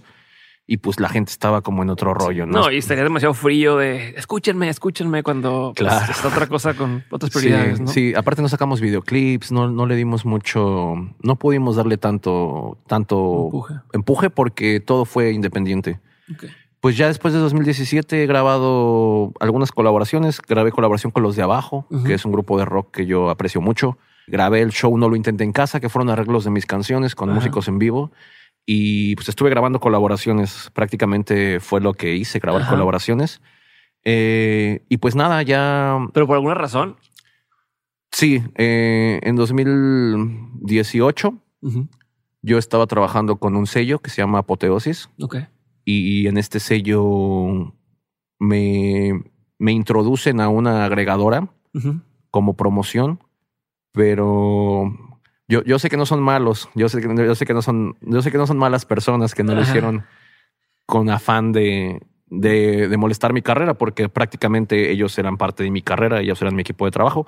Creo que fue un tema más de, de descuido, de un poquito de ignorancia, y tuvimos que estar, digamos, sin publicar música Ok. durante un largo tiempo, un pero, par de años. Pero ¿cómo funciona? O sea, para quien no entendemos ese tema, porque de pronto me dicen, ay, ¿por qué mi artista no ha sacado tal, no? Este, ¿cómo funciona ese tipo de, de acuerdos? ¿Cómo funciona una Ah, disquera? Hay, ¿Cómo? hay, pues la disquera, digamos, tú, tú trabajas para mi disquera, eh, yo aporto capital o lo que sea, Sí, te financió y- para que puedas crearla. y tú creas música y la publicamos nosotros. Eh, en tu contrato dice que no puedes trabajar con otra disquera. Y pues bueno, lo que pasó fue que estos muchachos no, no me lo dijeron del todo bien cómo era el contrato. Y yo entré a otra disquera y a la hora de entrar a esa disquera me dicen que no podía publicar hasta que terminara mi contrato anterior. Ya. Y pues como la verdad que no quisimos hacer pancho y yo, yo me gusta ser famoso por mis rimas, Ajá. pues nada más nos callamos y nos esperamos, ¿no? Afortunadamente ya, ya estamos a nada de, de empezar a publicar con Un- Universal Music, pero eh, pues también con la agregadora que estaba, pues yo tampoco tengo problemas, ¿sabes? No quería irme como por la puerta de atrás, como, como así nada más que se acabe el contrato e irme, e irme, perdón. Entonces vimos la oportunidad de, de- de estrenar Locos de Amor, todavía con, con PM. Ujú. Y pues decidimos hacerlo, decidimos invertir en todo, en grabación, en video, en producción, en promoción. Y pues nada, fue como, es como una especie de, de despedida de, la plataforma. Y también pues ya tenía muchas ganas de sacar música, ya tenía muchas ganas de grabar un video, ya tenía muchas ganas de, de sacar algo, ¿sabes? Ten- esa canción tenía ya guardada dos años, Locos de Amor. Ya tenía guardada dos años, igual que todas las que van a estar saliendo ahorita, que ya tenían guardadas dos años. Pero cómo haces para no, o sea, para aguantarte las ganas, ¿no? O sea, cuando antes, antes de estar firmado, tú puedes decir, ah, si hoy quiero sacar algo, lo saco. Si mañana quiero sacar algo, lo saco. Y de pronto entras al mundo de, de, de este tema de los negocios y, ah, resulta que tengo tanta música y no la puedo publicar porque... Es que sí la podía publicar. O sea, Ajá. no es como que no puedas publicar, pero no podía publicar bajo el sello, sello. universal. Ok. Eh, entonces, no, no podía publicar todavía bajo ese sello. Y, y ahora sí ya estamos a nada de, de empezar a trabajar oficialmente. Eh, vamos a, a- a remarcarle la firma del contrato.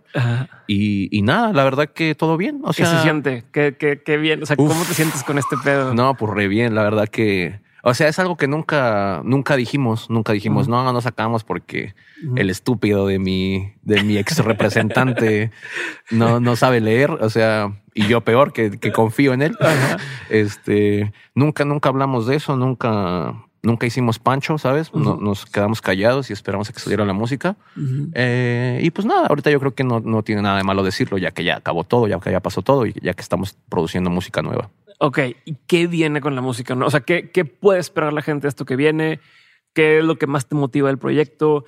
Eh, sé que vienen varias colaboraciones también, como si pudieras darme un adelantito Claro. de este tema. No, obviamente que sí. Uno de los principales productores es de aquí de Monterrey, Dani Brasco. Ok. Él, él fue el productor de esta canción de Locos de Amor.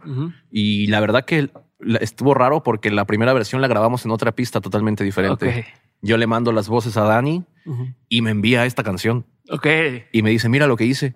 Y yo la escuché y dije, Chingón. no manches, te la llevaste al siguiente nivel, ¿no? Porque me gustaba cómo sonaba la primera versión, pero esta no tiene comparación. Esta es una obra de arte por parte de Dani Brasco.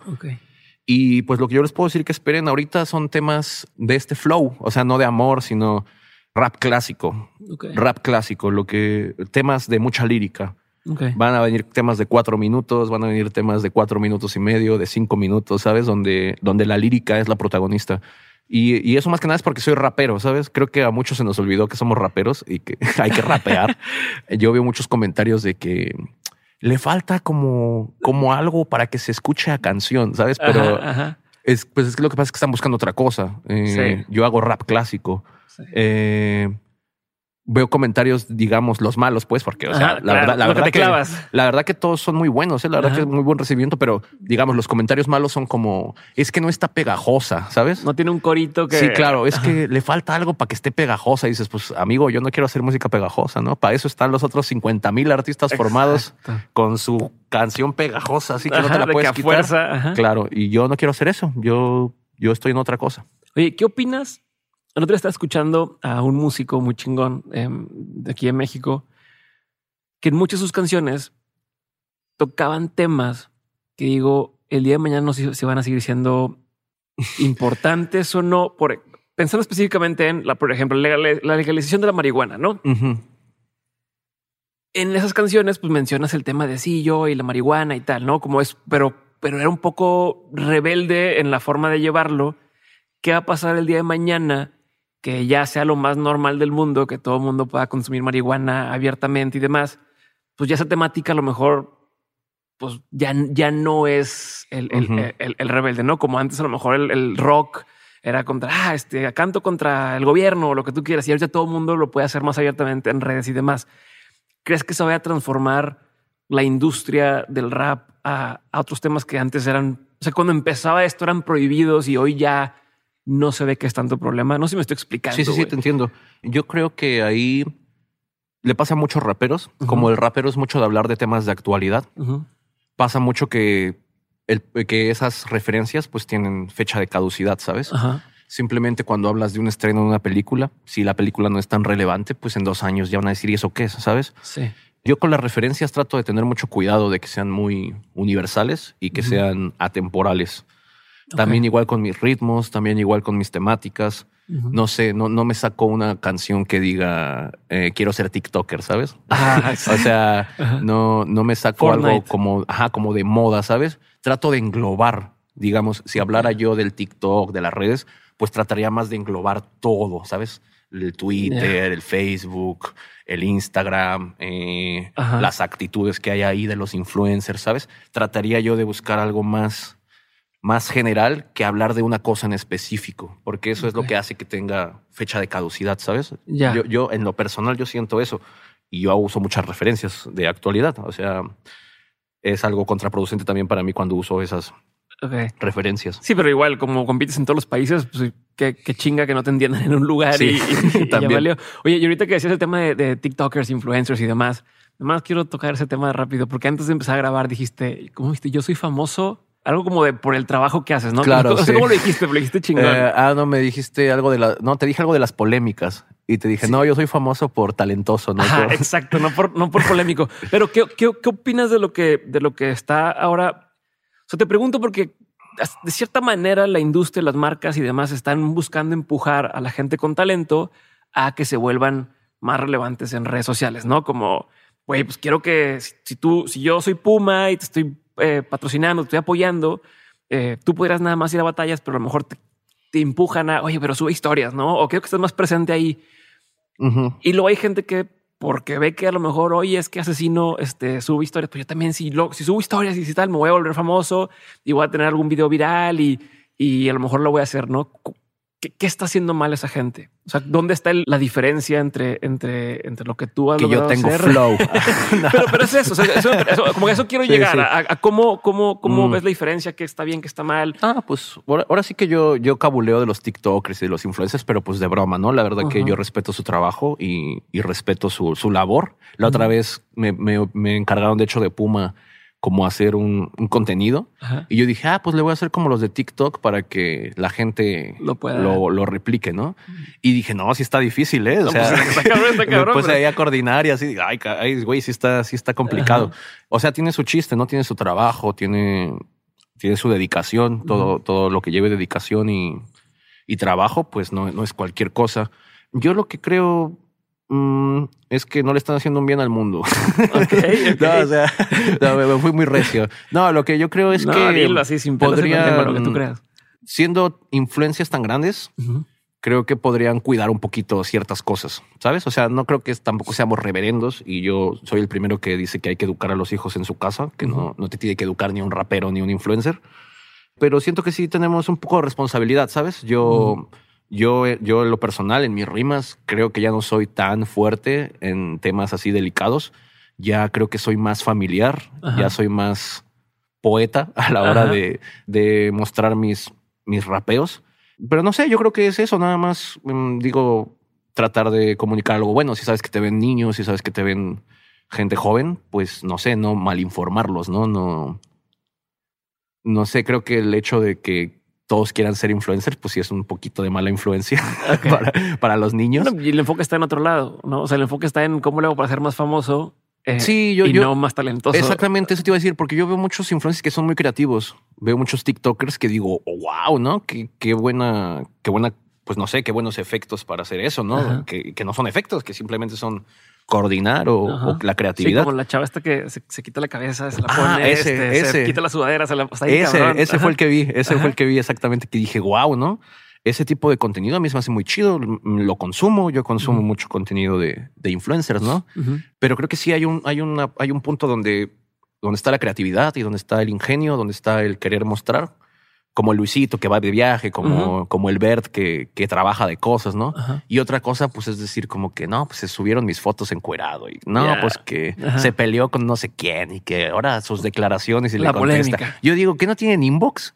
O sea, Ajá, ajá. todos se hablan por historia. Tú, que no, inbox ahí, inbox, mensaje directo. Y ya. Y ya, ¿para qué, para qué poner historias y que te contesta? Y que, o sea, se me hace mucha payasada, pues, todo ese mundo. El, el lobo decía, cuando grabé con él, decía, a ver, si ya tienes un pedo, pedo con alguien, en lugar de cantárselo ahí en, en la batalla, mejor le dices en persona o, o abajo del escenario, ¿no? Que mucho de esto, porque le decía que tanto sí se pelean de verdad o que tanto es, y decía, no, o sea, sí, pero hay un respeto y es, si cuando tienes un pedo de verdad, lo haces en privado, no, no lo haces en público, ¿no? Que es lo que estás diciendo y, y que a fin de cuentas ahorita parece que de eso vive mucha gente, de polémica y de hacer pedo en público para que pues, les avienten ahí algo.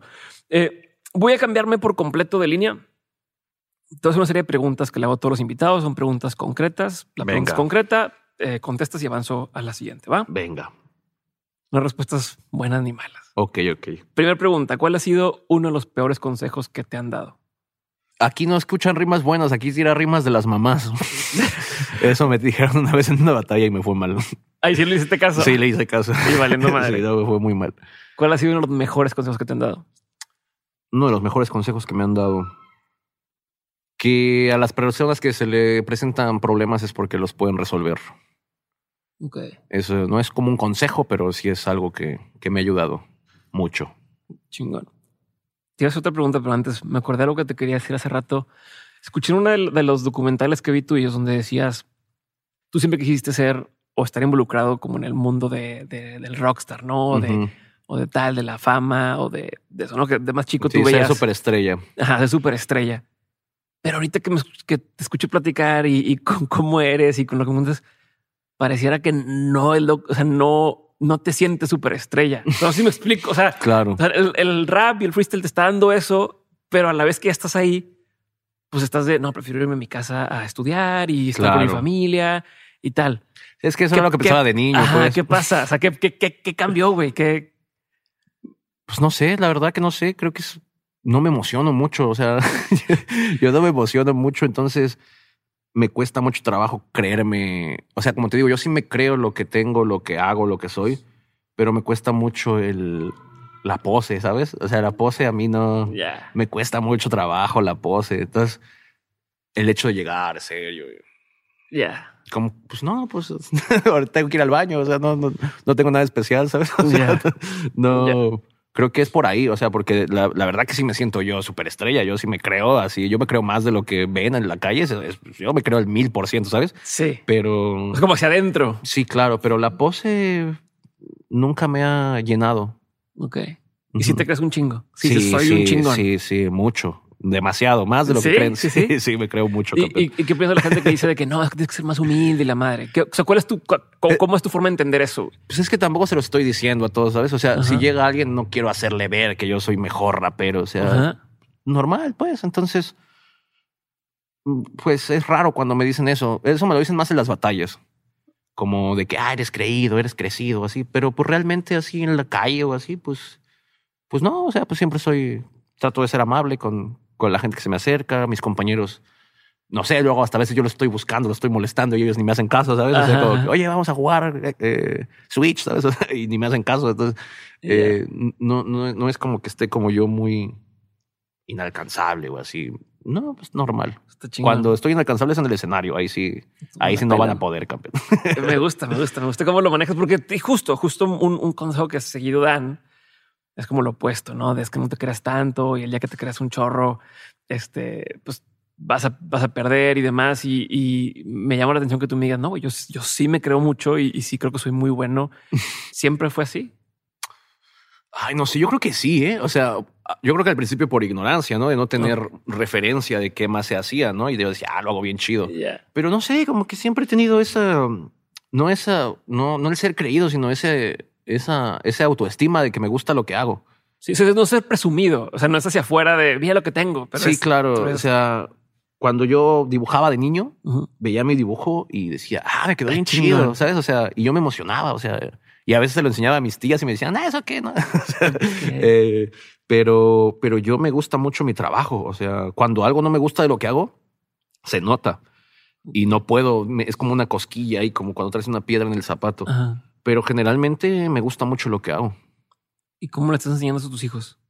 ¿Cómo, o sea, cómo, cómo Ah. puedes hacerle para que ellos crezcan con esta mentalidad que tú tienes que, que me llama mucho la atención y se me hace muy buen, muy chingona? O sea, que, Híjole, pues no sé, campeón.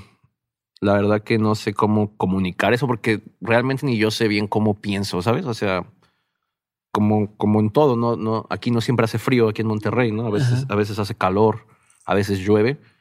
De igual manera conmigo, a veces mi cabeza, ahorita te digo mi, mi pensamiento más neutral y como me gustaría pensar siempre, pero pues realmente a veces estás mal, a veces te equivocas, a veces no, no actúas bien. Eh, yo he tenido muchos errores también a lo largo de, de mi carrera. Yo creo que lo único que les trato de comunicar a mis, a mis hijos es el tema de, de sentirse bien con lo que hacen, ¿sabes? De no sentirse menos, de no sentirse más por tener algo, ¿sabes? Mi- mis hijos pues tienen todos los juguetes que pueden existir en el mundo y aún así les gusta jugar con una caja de cartón que encuentran ahí, ¿sabes? Claro. O sea, y no es algo que yo les diga, ah, mira, este juguete es mejor que este, ¿sabes? O sea, jamás, jamás en la vida. Jamás tampoco he sido de que cuida tus cosas, que se rompen o así, ¿no? Obviamente, si veo que está, sí, sí, sí. que está aventando el celular por allá, pues sí le digo, ¿no? Pero, pero tampoco he sido como que, ¿sabes? Como hacer la diferencia de que esto, de que el otro, de que los coches, de que. No, siempre han crecido normal y creo que, que son niños normales, tranquilos, felices. Chingón, ahorita hablabas de errores. ¿Algún error que, que digas? Me acuerdo mucho de este error que cometí. Híjole, pues generalmente es cuando me pongo a abrir la boca de más. cuando acabo una batalla y pierdo y digo algo, ¿sabes? Me quejo. me Eh, pongo- hicieron trampa o me robaron y... Sí, sí, obvio, la chillona, ya sabes, Ajá. ¿no? Eh, es- esos son mis errores más grandes siempre. Ok. Y bueno, y firmar un contrato sin ver, ¿no? También, güey. Este, siguiente, re- re- regresamos a las preguntas. ¿Cuál ha sido un consejo que tú antes dabas como bueno que hoy con la experiencia ya no das? O ya dirías que no es tan buen consejo. Yo creo el tema de, de ir a todos lados. Antes yo era de ir a todos lados. O sea, me decían, vamos a abrir una cremería aquí. Vamos, vamos a abrir. ¿Que ¿Me entiendes? O sea, Ajá. yo antes le decía a todos que tenían que ir a todos lados, sin filtro. Creo que antes era un buen consejo porque no había industria. Ahora creo que sería un mal consejo porque sí hay que filtrar a dónde vas, a dónde no. Hay gente que trabaja bien, hay gente que no trabaja bien. Ya. Te puedes hasta llevar una mala experiencia en algunos lados, como nos ha pasado. Ok. ¿Qué opinión tienes que poca gente comparte contigo? Híjole, son muchas. A ver, a ver. Pues por este lado de la música, por ejemplo, eh, yo tenía, ahorita la estoy cambiando un poco, pero yo tenía la opinión de que los sencillos eran el diablo, ¿sabes? Yo me gustan los discos, me gusta ver el arte, me gusta ver la línea que lleva una canción, cómo se une con la otra, el concepto que lleva, ¿sabes? Ujú. Yo tenía mucho esa idea de que no, no hacer sencillos, siempre un disco. Y, y bueno, ahorita ya he tenido que desistir es mucho más cómodo hacer sencillos. No tienes que llevar una línea tan marcada, no tienes que preocuparte por las curvas que lleve el disco. Claro. Y bueno, es algo que, que he tenido que Pero dejarme te llevar. falta, como que sientes que le falta algo, que como el- Ah, me gustaría hacer haciendo- discos. Sientes que haciendo trampa. Me gustaría hacer un disco más que sencillos, pero actualmente no se exige el mundo hacer sencillos. Un disco se pierden, se pierden en, en el espacio. Ok. ¿Hay otra opinión que me quieras compartir? Ah, pues, pues no sé, algo, algo conspiranoico. Eh, Ah, vamos a empezar yo, por ahí. yo, yo creo que no sé que si hay algo más, que hay algo raro así en el mundo que no nos dicen. No, no sé, no sé, no, no digo de tierra plana o así, de simulación o así, pero no sé, siento que sí, como que sí saben qué onda con el mundo, alguna gente, Ajá. y, y no lo dice, ¿sabes? Ya. Esa, esa es una, una cosa que, que yo pienso y que no mucha gente comparte y que Sí. cuando la digo en voz alta me ven medio raro. Sí, de ah, esto- pero sí, pero yo siempre me pregunto como quién controla a El los control, líderes, ¿no? ajá, a los líderes, güey. ¿Quién? O sea, que a lo mejor tú ves y dices, ah, pues el presidente o tal, pero Sí, hay sí, alguien sí. detrás de toda esta gente que controla y sabe todo y dices quién, qué son y qué saben. Sí, de hecho, de los próximos temas que, que vamos a sacar, hay uno que toca profundamente todos esos temas y se llama Alguien te mira. Entonces, ahí próximamente cuando vean Alguien te mira, eh, van a saber que alguien los está mirando. Algo que la gente no sepa de ti y que si supiera le sorprendería. Que mi abuelito era boxeador profesional. Sí, ¿Cómo, se, eso. ¿Cómo se llama? Mi abuelito se llamaba el Chino Mora. Ok. Peleaba en los sesentas. Chingón. Le iba bien, o sea, chingón. Tuvo 15 peleas. Ok. Sí, tuvo. eh, peleó profesional- profesionalmente dos años. Sí, no tampoco fue como que Julio César Chávez, ¿verdad? Pero, pero, pues le pegaba, peleó ahí en la Arena México. Chingón. Y mi abuelo, pues era entrenador de básquetbol, pero eso, eso sí lo sabe la gente. Ok. ¿Qué te da mucha curiosidad hoy en día? Algo en lo que estás constantemente pensando. Pues en los extraterrestres, campeón, la neta. Sí.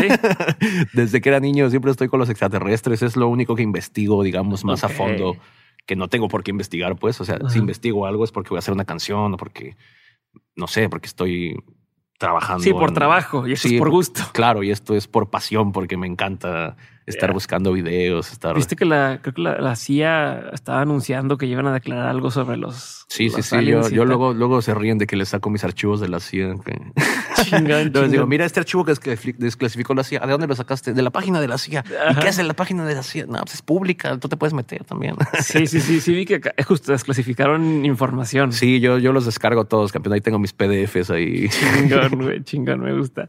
¿Qué es algo que tu cerebro tiende a hacer y que tienes que evitarlo? O sea, que constantemente tienes que decir, no, esto no, esto no, esto no. Mm, pues divagar, campeón. Ok. irme para otro lado, totalmente, totalmente. Pero eso me pasa generalmente cuando, cuando estoy batallando, Ok. que estoy pensando en una cosa y de repente, pim, se me va la otra y este, oh, ay, que dónde estaba, pum. No mames. Sí, sí, sí. Pues es el me peor pasa. lugar donde puede pasar, güey. Sí, ¿no? obvio. No mames. Eh, rutinas que tengas diarias, cosas que digas, esto lo hago sí o sí todos los días. Pues despertarme, este, Qué bueno. No, no tengo una rutina muy, muy marcada de todos los días. No, me despierto y veo qué hay que hacer. No, Está bien. no hay mucho. Chingón. Oye, algo que no, te- no de las preguntas que tengo aquí, pero quiero saber también. Te escuché por ahí hablar de cómo al nivel que tú estás, ya un manager hace muchísimo la diferencia, ¿no? Como el tema de, de los managers que te, con- que te buscan hacer alianzas, ¿no? No nada más el que te contesta redes sociales y, Claro. y demás, ¿no? Eh, quisiera saber, así como eso, ¿qué, qué tipo de cosas pueden ayudar a alguien a dar el brinco o a despegar eh, más allá de nada más el talento que puedan tener, ¿no? Porque creo que el talento te puede llevar a cierto punto, pero ya hay un tema de estrategia, de comercial, de cosas para, para seguir impulsando. ¿Cómo Sí. qué cosas serían? Híjole, pues la verdad que no sé. Yo afortunadamente estoy en, en una agencia muy, muy buena, Talento de Casa, que pues tiene artistas de disco, de mínimo cinco discos de oro. Ajá, ajá. Sí, no, cuando fueron ocho, como 20, ¿no? Sí, no, mínimo 20 discos de oro Aquí los el- artistas. el aquí, está, aquí está el, el, el chocolatoso. No, pues la verdad que yo tengo mucha suerte de estar, estar en Talento de Casa. Son gente muy preparada, son gente que está muy bien conectada, que sabe hacer su trabajo. Y pues es que nada más que nada buscar eso, ¿sabes? Buscar quién aporta, no quién te quiere quitar tu comisión y ya, ¿sabes? Porque eso de contestar mensajes, pues lo puede hacer tu hermano, tu primo, tú. Claro, sí. Yo antes hacía eso, yo me ponía otro nombre y contestaba mis mensajes. ¿no? Sí, sí, o sea, claro. se te quejaba, pasó con mi manager. y eras Sí, tú claro, en era otro- yo. "Ah, sí, ¿cómo está? Sí, claro, sí. Es la maña. Para que te vean profesional. Sí, para poder decir, no, pues cobra tanto y déjame lo que Claro, hago por ti. sí, claro, esa es la maña. Déjame, es que este güey es bien mamón, déjame ver que si quiere, ¿no? Así. Chingón. Eh, pero sí, buscar, buscar gente que esté preparada y que aporte, que aporte a tu carrera, porque es, es eso, no, no nada más es responder, no nada más es eh, ver que ya está ahí y, y agarrar algo de esa parte, sino aportar y hacer crecer. Eso, eso es la diferencia entre pues un manager y alguien que solo pues te, te organiza las fechas. Pero ¿y cómo te cuidas de estos vampiros, güey? Esta gente que me imagino que ahora te llega más gente que se quiere acercar a ti por X razón o sacar algún beneficio. ¿Cómo distingues quién sí va en buen plan, quién se quiere aprovechar? ¿Cómo lo vas midiendo? Híjole, pues es que ya tenemos un equipo bien cerrado desde hace mucho tiempo. O sea, con talento de casa llevamos ya casi tres años. Y pues mm, nunca me he acercado a gente así, ¿eh? La verdad. Con mi otro manager ya llevaba trabajando casi 10 años. Entonces, pues no, ¿eh? La verdad que no. Y él nunca fue como, como sanguijuela, ¿sabes? Él- Ajá, él ajá. nunca fue así. De hecho, si terminamos de trabajar, pues fue porque mi carrera ya, ya, ya, ya, ya daba para otra cosa, ¿sabes? Y él no es un manager. O sea, él realmente era alguien que estaba conectado y que, y que me ayudaba mucho con las fechas y que en el término de las batallas, pues no había alguien más conocedor que él Ya. y que prácticamente él y yo hicimos muchas de las cosas que hay aquí en México de freestyle.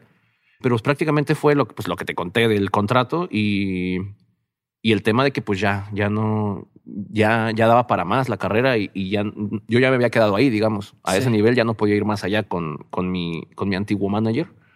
Y, y, y fue como partir de ahí para arriba, ¿sabes? De, en la siguiente administración. A, a- a mucha gente nos cuesta el, a veces el decir, "Puta, es que viene otra oportunidad, pero esta persona ha sido leal conmigo durante mucho tiempo. Sí, cuando te empinan con un contrato de dos años ya, Bueno, ya te- ahí es donde, ahí es donde eso te decir, pero porque también lo, lo mencionabas de, de Puma, lo mencionabas de Red Bull, Claro. lo mencionabas. O sea, aparte de este caso en específico de- del contrato, ¿cómo le haces para cuando de, oye, güey, pues tengo que avanzar y contigo no estoy avanzando? ¿Cómo manejas eso? ¿Cómo Pues tomas es- la decisión? Pues es que ya que tienes hijos, la verdad que Ya. todo el demás mundo ya no tiene tanto. ¿Me entiendes? O Sí. sea, no sé, güey. O sea, yo no voy a, a quedar bien con alguien A costa de. a costa de mi familia, ¿sabes? O sea, y pues tampoco han- nunca he estado en una situación así, más que en esta, de, de cambiar de, de agencia, digamos. Y pues fue ya. Ya, ya, ya, de hecho, yo ya fue que como que, pues ya yo qué hago, ¿no? O sea, yo ya hice mucho por querer salvar. Siem- siempre me, me ha tocado ser como el malo, digamos, de todas, de todas mis colaboraciones o mis agrupaciones, pero pues es que siempre el que hace, el que le va bien, pues es el malo, ¿no? Sí. O sea, por algo le fue bien, ¿no? No es por talentoso, no es porque se para todos los días picudo, a practicar, no es porque no sale de fiesta y se queda a entrenar, no es porque analiza desde el 2005 las batallas, no es porque estudia la improvisación tradicional, no es, no, no, no es por nada de eso, es porque es culero, ¿no? Entonces, pues no sé, pues la verdad que pues ves por ti y, y listo, ¿sabes? Yo no sé, lamentablemente con la con mis amigos, o sea, con la gente que empieza a trabajar sí trabajo mucho, pero con mis amigos, digamos, con muchos no hablo porque pues tienen esta mentalidad de que tienes que estar ahí atendiéndolos y, ay, ¿qué quieres? A ver, ¿qué pasó? ¿Ahora qué quieres? ¿Me entiendes? Sí. O sea, por ejemplo, yo, yo iba a mi casa a ver a mi mamá, tenía dos meses de no verla y mis amigos, ah, veniste y no pasaste a saludar. Ay, pues no, no seas paya, pues No que te ando, egoísta, te ando qué o qué, ¿me entiendes? O sea, Ajá. vengo a ver a mi mamá, pues tú me pariste o qué, ¿no? O sea, Claro. y no sé, el tema de que tienen este, la gente que te conoce cuando, cuando apenas empiezas, tienen esta, esta manía de querer rebajarte cuando está contigo. ¿Sabes cómo? Tienen esta manía de querer, véanme que yo cómo le hablo a él, ¿sabes? Mm, Sí. Entonces, para mí, a, a mí no me, a mí me dices dos palabras y yo ya no te conozco. O sea, yo aprendí a hacer eso también, de que, o sea, sí serás mi amigo, pero cállate el hocico, ¿sabes? O sea, ya. Pues hay que ser frío y Sí, cruel no, también. me- no me hagas menos. Y, Yo- yo- yo soy la- es su forma de hacerse más. ¿no? Claro, Como- yo, yo soy la persona más todo bien con, con, con quien sea, pero si me hacen algo, no existe y lo saben, y hay testigos, lo saben. no existe ni, ni su nombre pronuncio. O sea, así. Eso lo, aprendiste. pues, los lo fui, sí, lo fui, cre- lo fui moldeando. Oye, lección más memorable que te dejaron tus papás. Ah, pues el, el valorar a las personas por, por lo que son y no por lo que tienen. Eh, libro, película, documental, serie, cualquier pieza de este tipo que haya marcado un antes y un después en tu vida. O sea, que lo hayas visto o escuchado y has dicho, no mames. me Híjole, pues libros no he leído mucho, he leído como cinco en mi vida. Ajá. Pero fíjate que así habló Zaratustra, lo leí de adolescente. ¿Cómo se, qué es eso? Perdón, ¿Cómo se llama? Así habló Zaratustra. Ok, no conozco. Ajá, Ajá. es de ya cuando creces. Es ya no un se- libro. Sí, ya cuando creces ya no se te hace tan interesante. Eh, pero pues trae toda esta filosofía loca, ¿no? De que od- odio, al, odio mundo y soy un sabio en la montaña. Y como que eso me, me marcó mucho en mi rebeldía de joven. Eh, me gusta mucho Interestelar, la película. Me, me gusta mucho cómo manejaron la quinta dimensión y el Ah, sí. tema sentimental del papá y la hija. Y pues documental, mm, me gusta mucho. Hay uno de extraterrestres precisamente, Ajá. muy viejo, como de los 70s, 80s. Creo que lo hizo Disney, no estoy seguro. Eh, así lo vi en YouTube, ¿no? La verdad que no. Pero pues bueno, cualquier documental de aliens. Ok. ¿Viste Eh, los ahí nuevos que salieron en. Netflix? Uno nuevo en Netflix y uno ahora en Amazon Prime. Ah, no los he visto. Mira, me voy a llegar Te voy a. a pasar el dato. El último que vi fue el de Bob Lazar. Ajá. Ese está muy bueno. Sí. Chingón. ¿De quién consumes eh, constante? O sea, ¿qué, ¿qué figuras sigues en redes? ¿Qué autores sigues? O sea, con autores me refiero a artistas, músicos. Claro, sí, porque o sea, autores no mucho, ¿eh? ¿Para qué te miento? No, pero me- le digo autor a cualquier a que crea, que crea- no, que Claro. crea cosas. Me gusta mucho KCO, lo que hace. Eh, es de mis ídolos. Nach también es de mis ídolos. Tote King también es de mis ídolos. Eh, también sigo a Nas, por ejemplo, de Estados Unidos. Sigo mucho a eh, Method Man. Ajá. Sigo, pues sigo la gente que me gusta, pues. El disaster. A Disaster pues, es, es colega también. Eh, a Disaster lo sigo. Pues, ah, pues ahora sí que los que ven ahí en las redes, casi to- todos mis colegas, trato de seguirlos. Ok. Sigo colegas, amigos y ídolos. Chingón. Dos preguntas más. Ok. Y, y con eso nos vamos. Eh, Una pregunta sería: ¿cómo recargas pilas cuando estás bajoneado, güey? Híjole, qué buena pregunta. Pues así como te digo que soy frío y calculador, pues siempre estoy con el tema de que el show debe continuar, ¿sabes? Yo, mi hermana es bailarina de folclore, mis dos hermanas, y, y en el, y en los bailarines tienen una regla, ¿no? De que pase lo que pase, sonriendo. ¿Me entiendes? Así, te, así te rompas el tobillo, tienes que estar con una sonrisa en el escenario hasta que acabe la pieza y ya que se baja el telón te pones a llorar si quieres, ¿no? Entonces, pues yo tengo esa mentalidad también como bailarín, sonriendo hasta que se acabe. Entonces, pues eso, el escenario es mi, es mi refugio, es mi todo y, y ahí no, no existe ni problemas, ni, ni buenas cosas, ni nada. Chingón. Eh, si tuvieras la posibilidad de saber la verdad absoluta a cualquier pregunta, ¿qué preguntarías? Pues que somos, campeón. Sí, nada más, que somos. ¿Qué es algo que todo mundo tendría que saber para que el mundo fuera mejor? güey? Híjole. Pues que eres parte de todo, que eres una parte de un mecanismo, que no eres tú solo, que tú no eres el todo, que, que eres un- una parte de, de una gran de una gran máquina que es pues este universo, ¿no? Y eso nos, ayudaría- nos haría más empáticos con todos. Chingón. Ahora sí, Mau, vamos con la última pregunta de todas. Hago a todos mis invitados. Antes que nada, gracias por, por estar aquí, güey. Para mí es un honor poder estar enfrente de ti. este, todo lo que has logrado, mis respetos, te, te admiro y, y gracias, güey. Gracias por, por ser tan sencillo, es la palabra, humilde, güey, aquí en lo, en lo que estás compartiendo. gracias. Y va la última pregunta y sería, de todo lo que has vivido en lo personal y en lo laboral, has tenido un montón de aprendizajes. Si tuvieras que quedarte con tres aprendizajes que quisieras tener siempre presentes, ¿cuáles serían?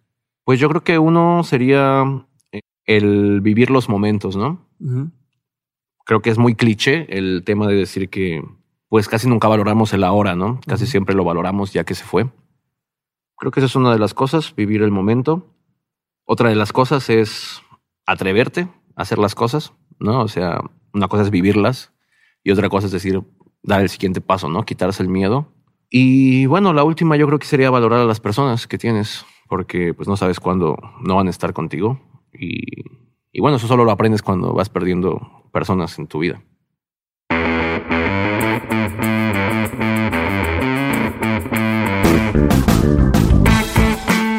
Gracias por haber escuchado este episodio con Asesinos. Si te gustó, ya te la sabes.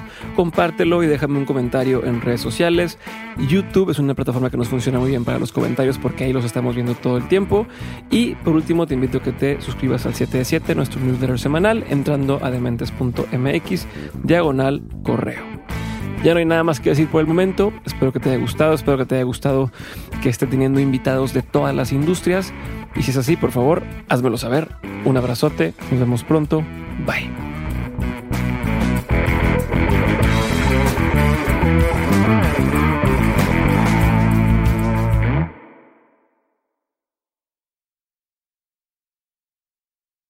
It is Ryan here, and I have a question for you. What do you do when you win? Like, are you a fist pumper? A woohooer, a hand clapper, a high fiver. I kind of like the high five, but if you want to hone in on those winning moves, check out Chumba Casino. At chumbacasino.com, choose from hundreds of social casino style games for your chance to redeem serious cash prizes. There are new game releases weekly, plus free daily bonuses. So don't wait. Start having the most fun ever at chumbacasino.com. No purchase necessary. Group. Void were prohibited by law. See terms and conditions. 18 plus.